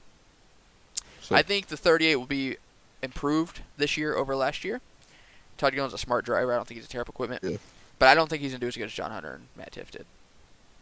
I feel like John Hunter's like would be a good uh, Cup Series driver personally, because usually you see you know these drivers come out, they win a bunch of races in the lower series, that comes to the Cup Series, and they just you know aren't that good. Or sometimes you see you know like a Jimmie Johnson wins one you know Xfinity Series race, comes out wins seven championships. I feel like John, I feel like you know Todd Gilliland's smart. You know, he keeps his nose clean a lot. Uh, has won c- couple truck races. I feel like he'll. I feel like he'll be consistent enough where he'll be, you know, considered, you know, good to okay in a cup car. Let me ask you this, right? It's going to sound like a dumb question at first, but once you like think about it, could you see Todd Gilliland winning Rookie of the Year? No. It's a spec series. He will have essentially the same equipment that Austin Cindric will have. Now it's going to be put together by he does, he doesn't. He doesn't Or have the. Team Penske engineers or Exactly. the crew yeah. chiefs. Um, but like pure equipment wise, the 38 Ford's gonna be the, basically the same thing as the two Ford. It's just you know arguably better crew chief and engineers and more money being thrown at it on Austin Cindric's side. I think the 38, or I think uh, Todd Gilliland finishes better in the standings than uh, Harrison Burton. And the only reason I think that I don't is know about that. Todd at least has a connection with his team. You know what I mean? Like he's Yeah, drove that's for true, for a while. Like people like- are still thinking about this, like they did with the Gen Six, where it's like, wow, Front Row Motorsports competing with Penske, like that's like it's the same damn car. Like Yeah, the only difference I is the people that are essentially like following the instruction manual, manual putting it together. Like it's the same equipment. It's just is Seth Barbour going to do as well as whoever Austin Cindric's crew chief is? Are the car chiefs going to be the same when setting up the car heading into the track? They have the same engines. But I would, I 100 think Austin Cindric's a better driver, and that's largely what it comes down to. Yeah. I, but Harris Burton, I feel like, because this is what his fourth race in the season the Xfinity the Series 2020 before he won a race. So I feel like he can. Harrison Burton. Harrison, what, who did I say? Well, I make sure you're talking about Harris Burton because he didn't win till the Yeah. playoffs. Harrison Burton won. Oh no, he won at Fontana. You're right. Yeah. Yeah. And then he So won I feel like- playoff races. Yeah, you're right. he won Texas and he won uh, Martinsville. I feel like, you know, once he learns, he learns very quick. So I feel like I feel like he can, you know, outdo Todd Gilliland.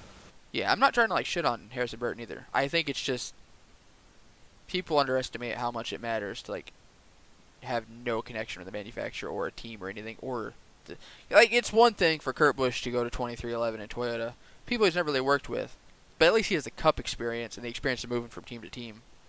Like Harrison Burton's only known Toyota, right?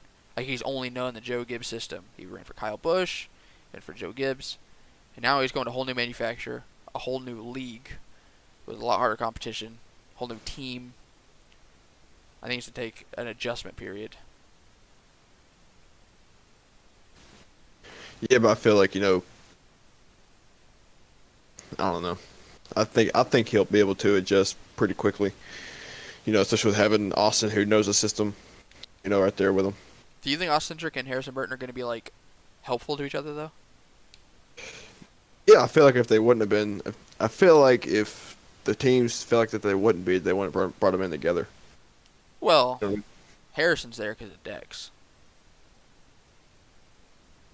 Yeah, but I feel like you know, still the team would, team still would say, you know, no, this wouldn't be a good idea. Like I don't think they're going to hate each other, but I don't think they're going to be like best friends. Yeah. Looking I also over didn't know- together and stuff. Yeah, I feel like you know, they know each other well enough to where I feel like they have an understa- understanding of what will happen. Yeah, because they're to be competing with each other, right? Like on the surface, winning Rookie of the Year probably didn't seem like, yeah, they probably don't care about that that much. Like that's, they both know they're not to win the championship this year. Right? Making the playoffs is probably be a stretch, but Rookie of the Year, there's a 33% chance going into the season. Like that's I'm to win that. There are only three rookies, right? Well, there's only three rookies that matter. Uh, so Todd Gilliland, Austin Cindric, Harrison Burton, like that's their goal this year. Like let's just keep the nose one clean for 36 ra- keep the nose clean for 36 races. Let's go win rookie of the year. Like that's their championship. So you've never really seen teammates go for that like that.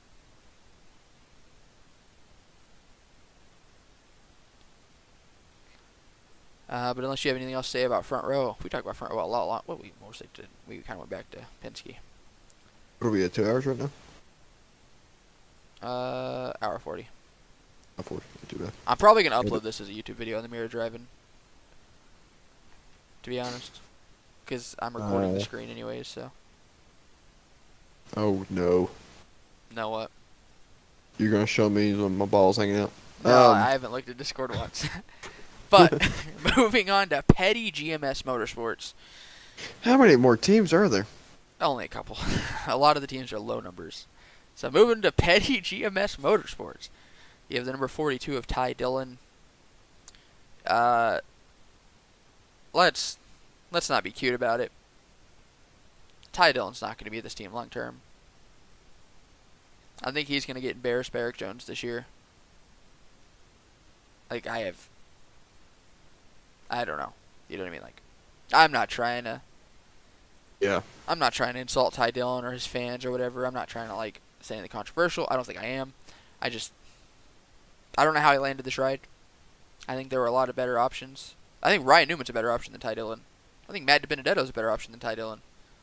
But Ty Dillon brings funding. So I, I think if you go to a a Joe Gibbs Xfinity car and you can't even like come close to like winning like it's not that like you have to go win every race, but if you can't even look competitive, then it's like maybe racing isn't for you. I don't think Ty Dillon sucks. I don't think he's gonna wreck very often. I think the 42 is probably gonna be in like the least amount of accidents at the end of the year. You're like, wow, yeah, Ty Dillon didn't really wreck that much. Kind of like Josh Bilicki last year, but and hopefully I'm wrong because the more competitive cars, the better. If Ty Dillon leads more than 50 laps this year, I'd be like, what the hell? Like, how'd that happen? Like, I think Ty Dillon's like a 28th place in points. Whereas Erik Jones, I see being a fringe playoff contender, like 20th in points. Yeah. Like, if a couple races fall his way, we can maybe see him point his way in. But I think that's a stretch for this year. But GMS is bringing some good funding, so. Um, also, Joe Gibbs, or not Joe Gibbs, Erik Jones still has that Focus Factor sponsor for 26 races. I think that's a scam. I don't think it lasts till 26. not trying to be aggressive, but you got caught. Like, see, I don't know how they fell for that. That was all. Rich Petty Motorsports contracts already signed for this whole thing took over. I do like Erik Jones' new crew chief this year, Dave Elenz. Yep. I think Erik Jones can have a pretty good year, for sure. Yeah, I feel like I feel like he'll be better than he was last year for sure. You know, he's got, he's got that first full season up with Petty. You know, he knows he now knows the system and how everything works with them. Um, obviously, he's still got to work on work with a new car. But like you said, Dave Elenz, I feel like he is probably one of the best crew chiefs in the garage, and he I Definitely don't even think he, I don't even think he's been a a uh, Cup Series crew chief yet. I think, I think he's only, only been with Noah in the Yep. Xfinity Series, so I feel like I feel like he's he's going to set the team up well. Sure. I think we'll see the 43 be the flagship flagship car for that team, and not just because of the Petty connection. Realistically, the 42 has a Petty connection as well, because you know Lee Petty, and obviously we know both cars are Petty GMS, but I think the 43, like I think, I think this is a contract year for Erik Jones. I'm not really seeing that on here, but I do think his his contract ran through 2023. Maybe it's, or maybe it's. 20, Uh, He just signed an extension this yeah, year. that's what I was thinking. I think it was originally. I don't even know. I don't know if it's a one year or two year, but I wouldn't be surprised to see if Erik Jones runs well enough that he gets upgraded to a better team. I hope he stays with GMS and becomes like a, a franchise driver for them, because I think, I think he's someone that we could see like, ten years from now still with GMS, ten plus career wins, and then he's like he's like the guy you think of when you think of GMS, and he deserves it. Ty Dillon, I don't think he's here for long term. I think Grant Enfinger would have been a better pick. He's with GMS and trucks. Not a big Ty Dillon guy, if you couldn't guess. I love his brother though. Moving on to JTG Doherty, single car operation with old Ricky Stenhouse Jr. Um, this is where I think my first major hot take comes in. Um, I think Stewart-Haas Racing probably should have plucked Stenhouse over Ryan Preece. I understand why they didn't, because Stenhouse could keep his ride, but he has the same KHI connection that Preece has. He dominated Ryan Preece as teammates last year and the year before. Dominated. Like, at the time of the regular season ending, like, again, I don't know the points after that because everything got all messed up. After the regular season ended, Ryan Preece was 27th in points, Ricky Stenhouse was 18th. He was a fringe playoff contender in a JTG car. Okay, okay, hang on. Let me ask you this. Yep. How much of that was JTG giving all the resources to Stenhouse and then the Preece? Because Preece was not a charter car. I think that's a good point. We can look at 2020 if you'd like.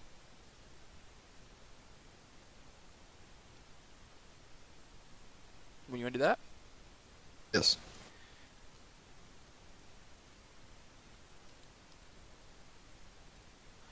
We're gonna do that. I'm, I'm screen recording right now, so this works out. Uh, I don't know how that opened into a new tab. That is a good point. Ryan Preece was not uh, chartered, so they were probably putting a lot more attention into Stenhouse. 2020, uh, Stenhouse had a pole. He had double the top tens, four compared to two. He had three top fives compared to zero for Preece. Um, Stenhouse's four top tens in 2020. Uh, I mean, actually, looking at this, damn, Preece had more top tens than Stenhouse last year. Uh, he finished 27th points to Stenhouse's 22nd. Average finish 22.8 compared to 19.7. Running at finish, uh, Preece had two more DNFs. Laps led, Stenhouse 35 compared to Preece 12. That's a lot closer I thought it was. 2020 really speaks in favor of Stenhouse. Uh, 68 laps led to 12 to Preece. Four top 10s compared to two. Three top 5s compared to zero. Rank in points 24th, 29th. Average finish. Oh, I was looking at average start earlier. Average finish 22nd, 24th.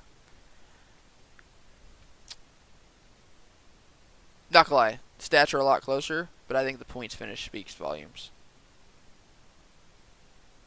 I'm gonna leave that in though. Um, what the hell? I still think that Stenhouse going to Stewart-Haas over Preece is. That's what I would do. He has he brings sponsorship, which Preece really doesn't. Uh, Stenhouse gets the whole knock that he wrecks a lot, and sure, you know I'm not going to deny that. I'm not even like a Stenhouse like mega fan. Uh, Stenhouse does wreck a lot. Not going to deny it, but I think it's more so that the car wants to finish 18th, and he's like, "No, I can get 17th," and he just walls it or he overdrives it. Kind of like what I said about Austin way earlier. Whereas I think Preece doesn't have that that factor where like if the car is going to finish 20th, he might finish 21st. You know what I mean? I don't know. Yep. I think Preece is too safe, but he wrecks a lot, which makes no sense. Yeah, you know, watching him, you know, when he won the truck race in Nashville, he eloquently took his time. Like he knew when to pick the spot, when to back off and cool his stuff down, and then try again. He knew exactly when to pick his moment. So I just feel like he's not really aggressive.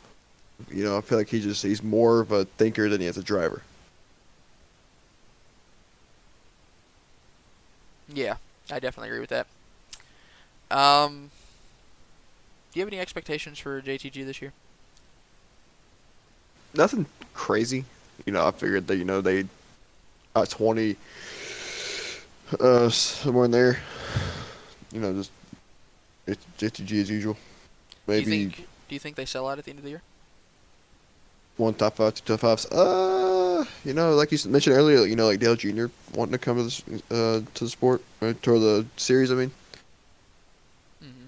it could happen. Never know. I mean, obviously, you know, they mentioned that they were looking to get out. Uh, you know, we've also mentioned the RCR wants to get out or wanted to get out. One point last year. Um, I mean, I don't know. Be there's there's potentially going to be a lot of ownership changes. It Obviously. happens, that's I'm sorry. rumored. Go ahead. I was done. Uh, you'd pause it. so I thought you were done. Obviously, the whole reason I ask if he thinks JTG is going to sell out is because it was reported by the Athletic. Uh, not really reported on the Teardown podcast. Jordan Bianchi said that JTG has been looking to sell for a couple years, and they probably will be looking to sell at the end of this year. They just they don't make a lot of money. Um, they wreck a lot of cars for both their drivers. Their only driver this year, Stenhouse, not really known for keeping things clean their spon- they, you're looking at the screener now. You see all their sponsors, but a lot of that is due to Kroger. Uh, Stenhouse brings Sunny D and Nos. Uh, all the other sponsors are essentially Kroger, like Bush's Beans, Irish Spring, Sweet Leaf, Hungry Jack, Scott Brands. That's Kroger stuff. So. Uh, we already did Rick Ware, Spire. Live Fast Motorsports, the final full-time team. Uh, like, what do you want us to say? They're sponsored by Motorsports Games. Like, what do you expect? Um, I'm gonna say this might be crazy. No, I'm just kidding. No, it's not. I'm gonna say probably 36 in points. Last of the charter teams? Oh yes. I agree. That seems mean, but I think Rick Ware's taking a step up with their uh, alliance with Stewart Haas. Spire is no longer the back marker. Starcom is gone. I, I don't think it's crazy to think they'll finish last of the charter teams. Uh, let's quickly touch on some of these part-time teams, and then we can call it a night. How's that sound? Perfect. You're a little quiet, buddy. You want to get closer to your mic? Perfect. All right, let's start with Team Hezeberg. Hezeberg. Uh, they have Loris Hezemans. I'm sorry, I can't pronounce your name, buddy. Uh, and Jacques Villeneuve running Daytona. The team's gonna primarily run the road courses and some short tracks, as well as the Daytona 500. Uh, no charter for this team, obviously, because they are part time. I don't think you can really put an expectation on them. Uh, I don't think they will make the Daytona 500. I think they'll miss out in the duel. Just, just a, I don't know. I don't know what to say about him. You know what I mean? I know nothing about him. They don't even have any sponsors or crew chief listed or an engine supplier. Yeah. I don't know. Um, they, you know, the Phoenix test they were last both times, but then again they cut their interval in half from going from 1.2 seconds to six tenths of a second. So I mean, obviously they're learning and now they're starting to catch up. Um. Yeah, once again, that's don't we don't expect a lot. I think one of the issues is okay. Well, let's talk about testing real quick. You got to take that with a grain of salt. Some teams are doing some things that they won't be able to do in the race, uh, like the skew or whatever. Some teams probably aren't showing their whole hand. Like, I'm sure Hendrick can go faster at Phoenix than they did in the test. You know what I mean? Like, a little bit of sandbagging, just trying to learn stuff, trying to fill out the car. They're not really looking for speed. Uh, also, I think the quality of NASCAR drivers is kind of holding the team back. Like, no discredit to Jacques Villeneuve, past F1 champion. Huge that he's here. It's really cool. Loris Hezemans is a he was a really good uh, NASCAR NASCAR Euro Series driver, but like this is the Cup Series, right? Like, like Loris might run well at road courses, um, and I assume he's going to try running the short tracks too, because maybe he wants to go full time next year. I don't know, but Jacques isn't known as a good super speedway racer. Like, I think if they had someone like uh,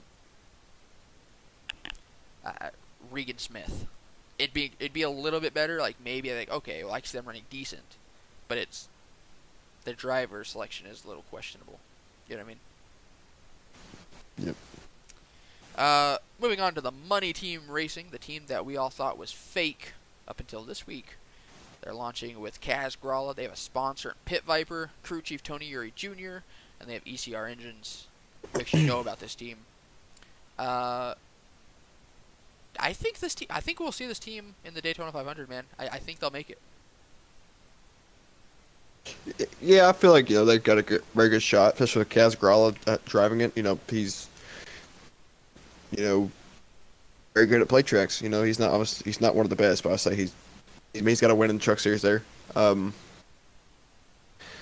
I feel like he's he he smart enough to be able to put them in a position to where they can get into the 500. Uh, don't know how how they're doing the 500, but you know I feel like I do think that they will, will be able to get in. Yeah. Yeah, like these part-time teams, and we don't have a lot. To, we can't give expectations because we don't know what races they're gonna run. They're not full-time, so we can only give expectations for the races we do know. And I do think that I didn't think this team existed two weeks ago. Now it does exist, and I think we will see it uh, in the Daytona 500. Uh, moving forward to MBM, we'll talk about both their cars right now. Uh, JJ Yeley is going to be running the 55 Hex. Uh, where'd it go? Oh, I was, I was suddenly looking at the Beard Chevy. I was like, wait, what? He'll be running the Hex.com uh, Ford, I think. Um, apparently, Hex.com is like a scam website from crypto. Like people into crypto know. Like Cody Ware talked about it. So that's a little interesting. Hope Carl Long doesn't get burned there. The crypto sponsors always scare me because I don't really trust a lot of it. But JJ Yeley is like one of the more underrated drivers in NASCAR, and Daytona's hard to do. But like, say they run like Vegas or Fontana, I think Yeley's the kind of guy you want on your side for a small team.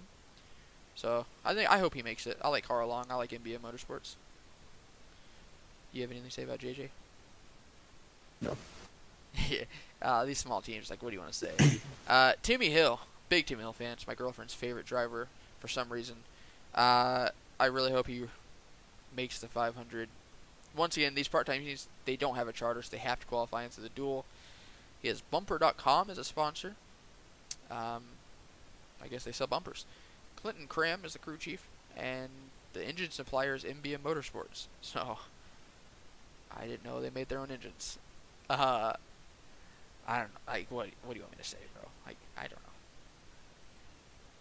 know. Um, one that I think you will have an opinion on is Beard Racing or Beard Motorsports, whatever you want to call them. Noah Gragson attempting the Daytona 500 uh, with Beard Oil sponsoring an ECR engine. Uh, Noah got wrecked in the duels last year and didn't make it to the 500. Do you think he makes it this year? Sure. You're so done with this. What? You sound so done with this. No, man. Um, I, I do feel like he will, you know, be able to put himself in a better position in the duels than he did last year. Because obviously last year was just he put in, he just kept finding bad spots to be put in, and then he got wrecked. So I feel like he knows better what to do now. You know, especially with almost a couple. You know, I guess in the Xfinity series will be the plate wins. Yeah, because he won Daytona, he uh, almost won Talladega a couple times. So I feel like he'll he'll be there. He might get to the 500. Yeah, and even if he doesn't make the 500, he'll at least get some Cup experience this year with a chartered car. So he'll be locked in with the Kaulig, number 16. Uh, moving on to Gaunt Brothers. Dude, we don't know anything about this team this year. We don't have any potential drivers, sponsors, races. Um, they do have plans to run this year. They just couldn't get a next gen car prepared by Daytona. Uh, and I don't think they wanted to take the risk of not making the show. Uh, tearing up a, an expensive car in the duel, which is very possible. Um, I, I, I think it'd be cool to see Parker Kligerman back in that car part time. That's my only expectation is hopefully they get Parker.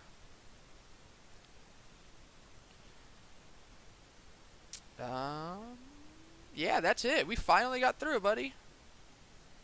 Yay! Don't Look, it's two hours. Yeah, I don't think anybody's still listening at this point, so I can tell you this right now. I'm gonna leave it in if you are. If you are, I love you. if you, are, listening to like this, bro. Like, die hard. and I'm gonna guess your name is Cody. Don't ask me why. I'm just guessing. Um.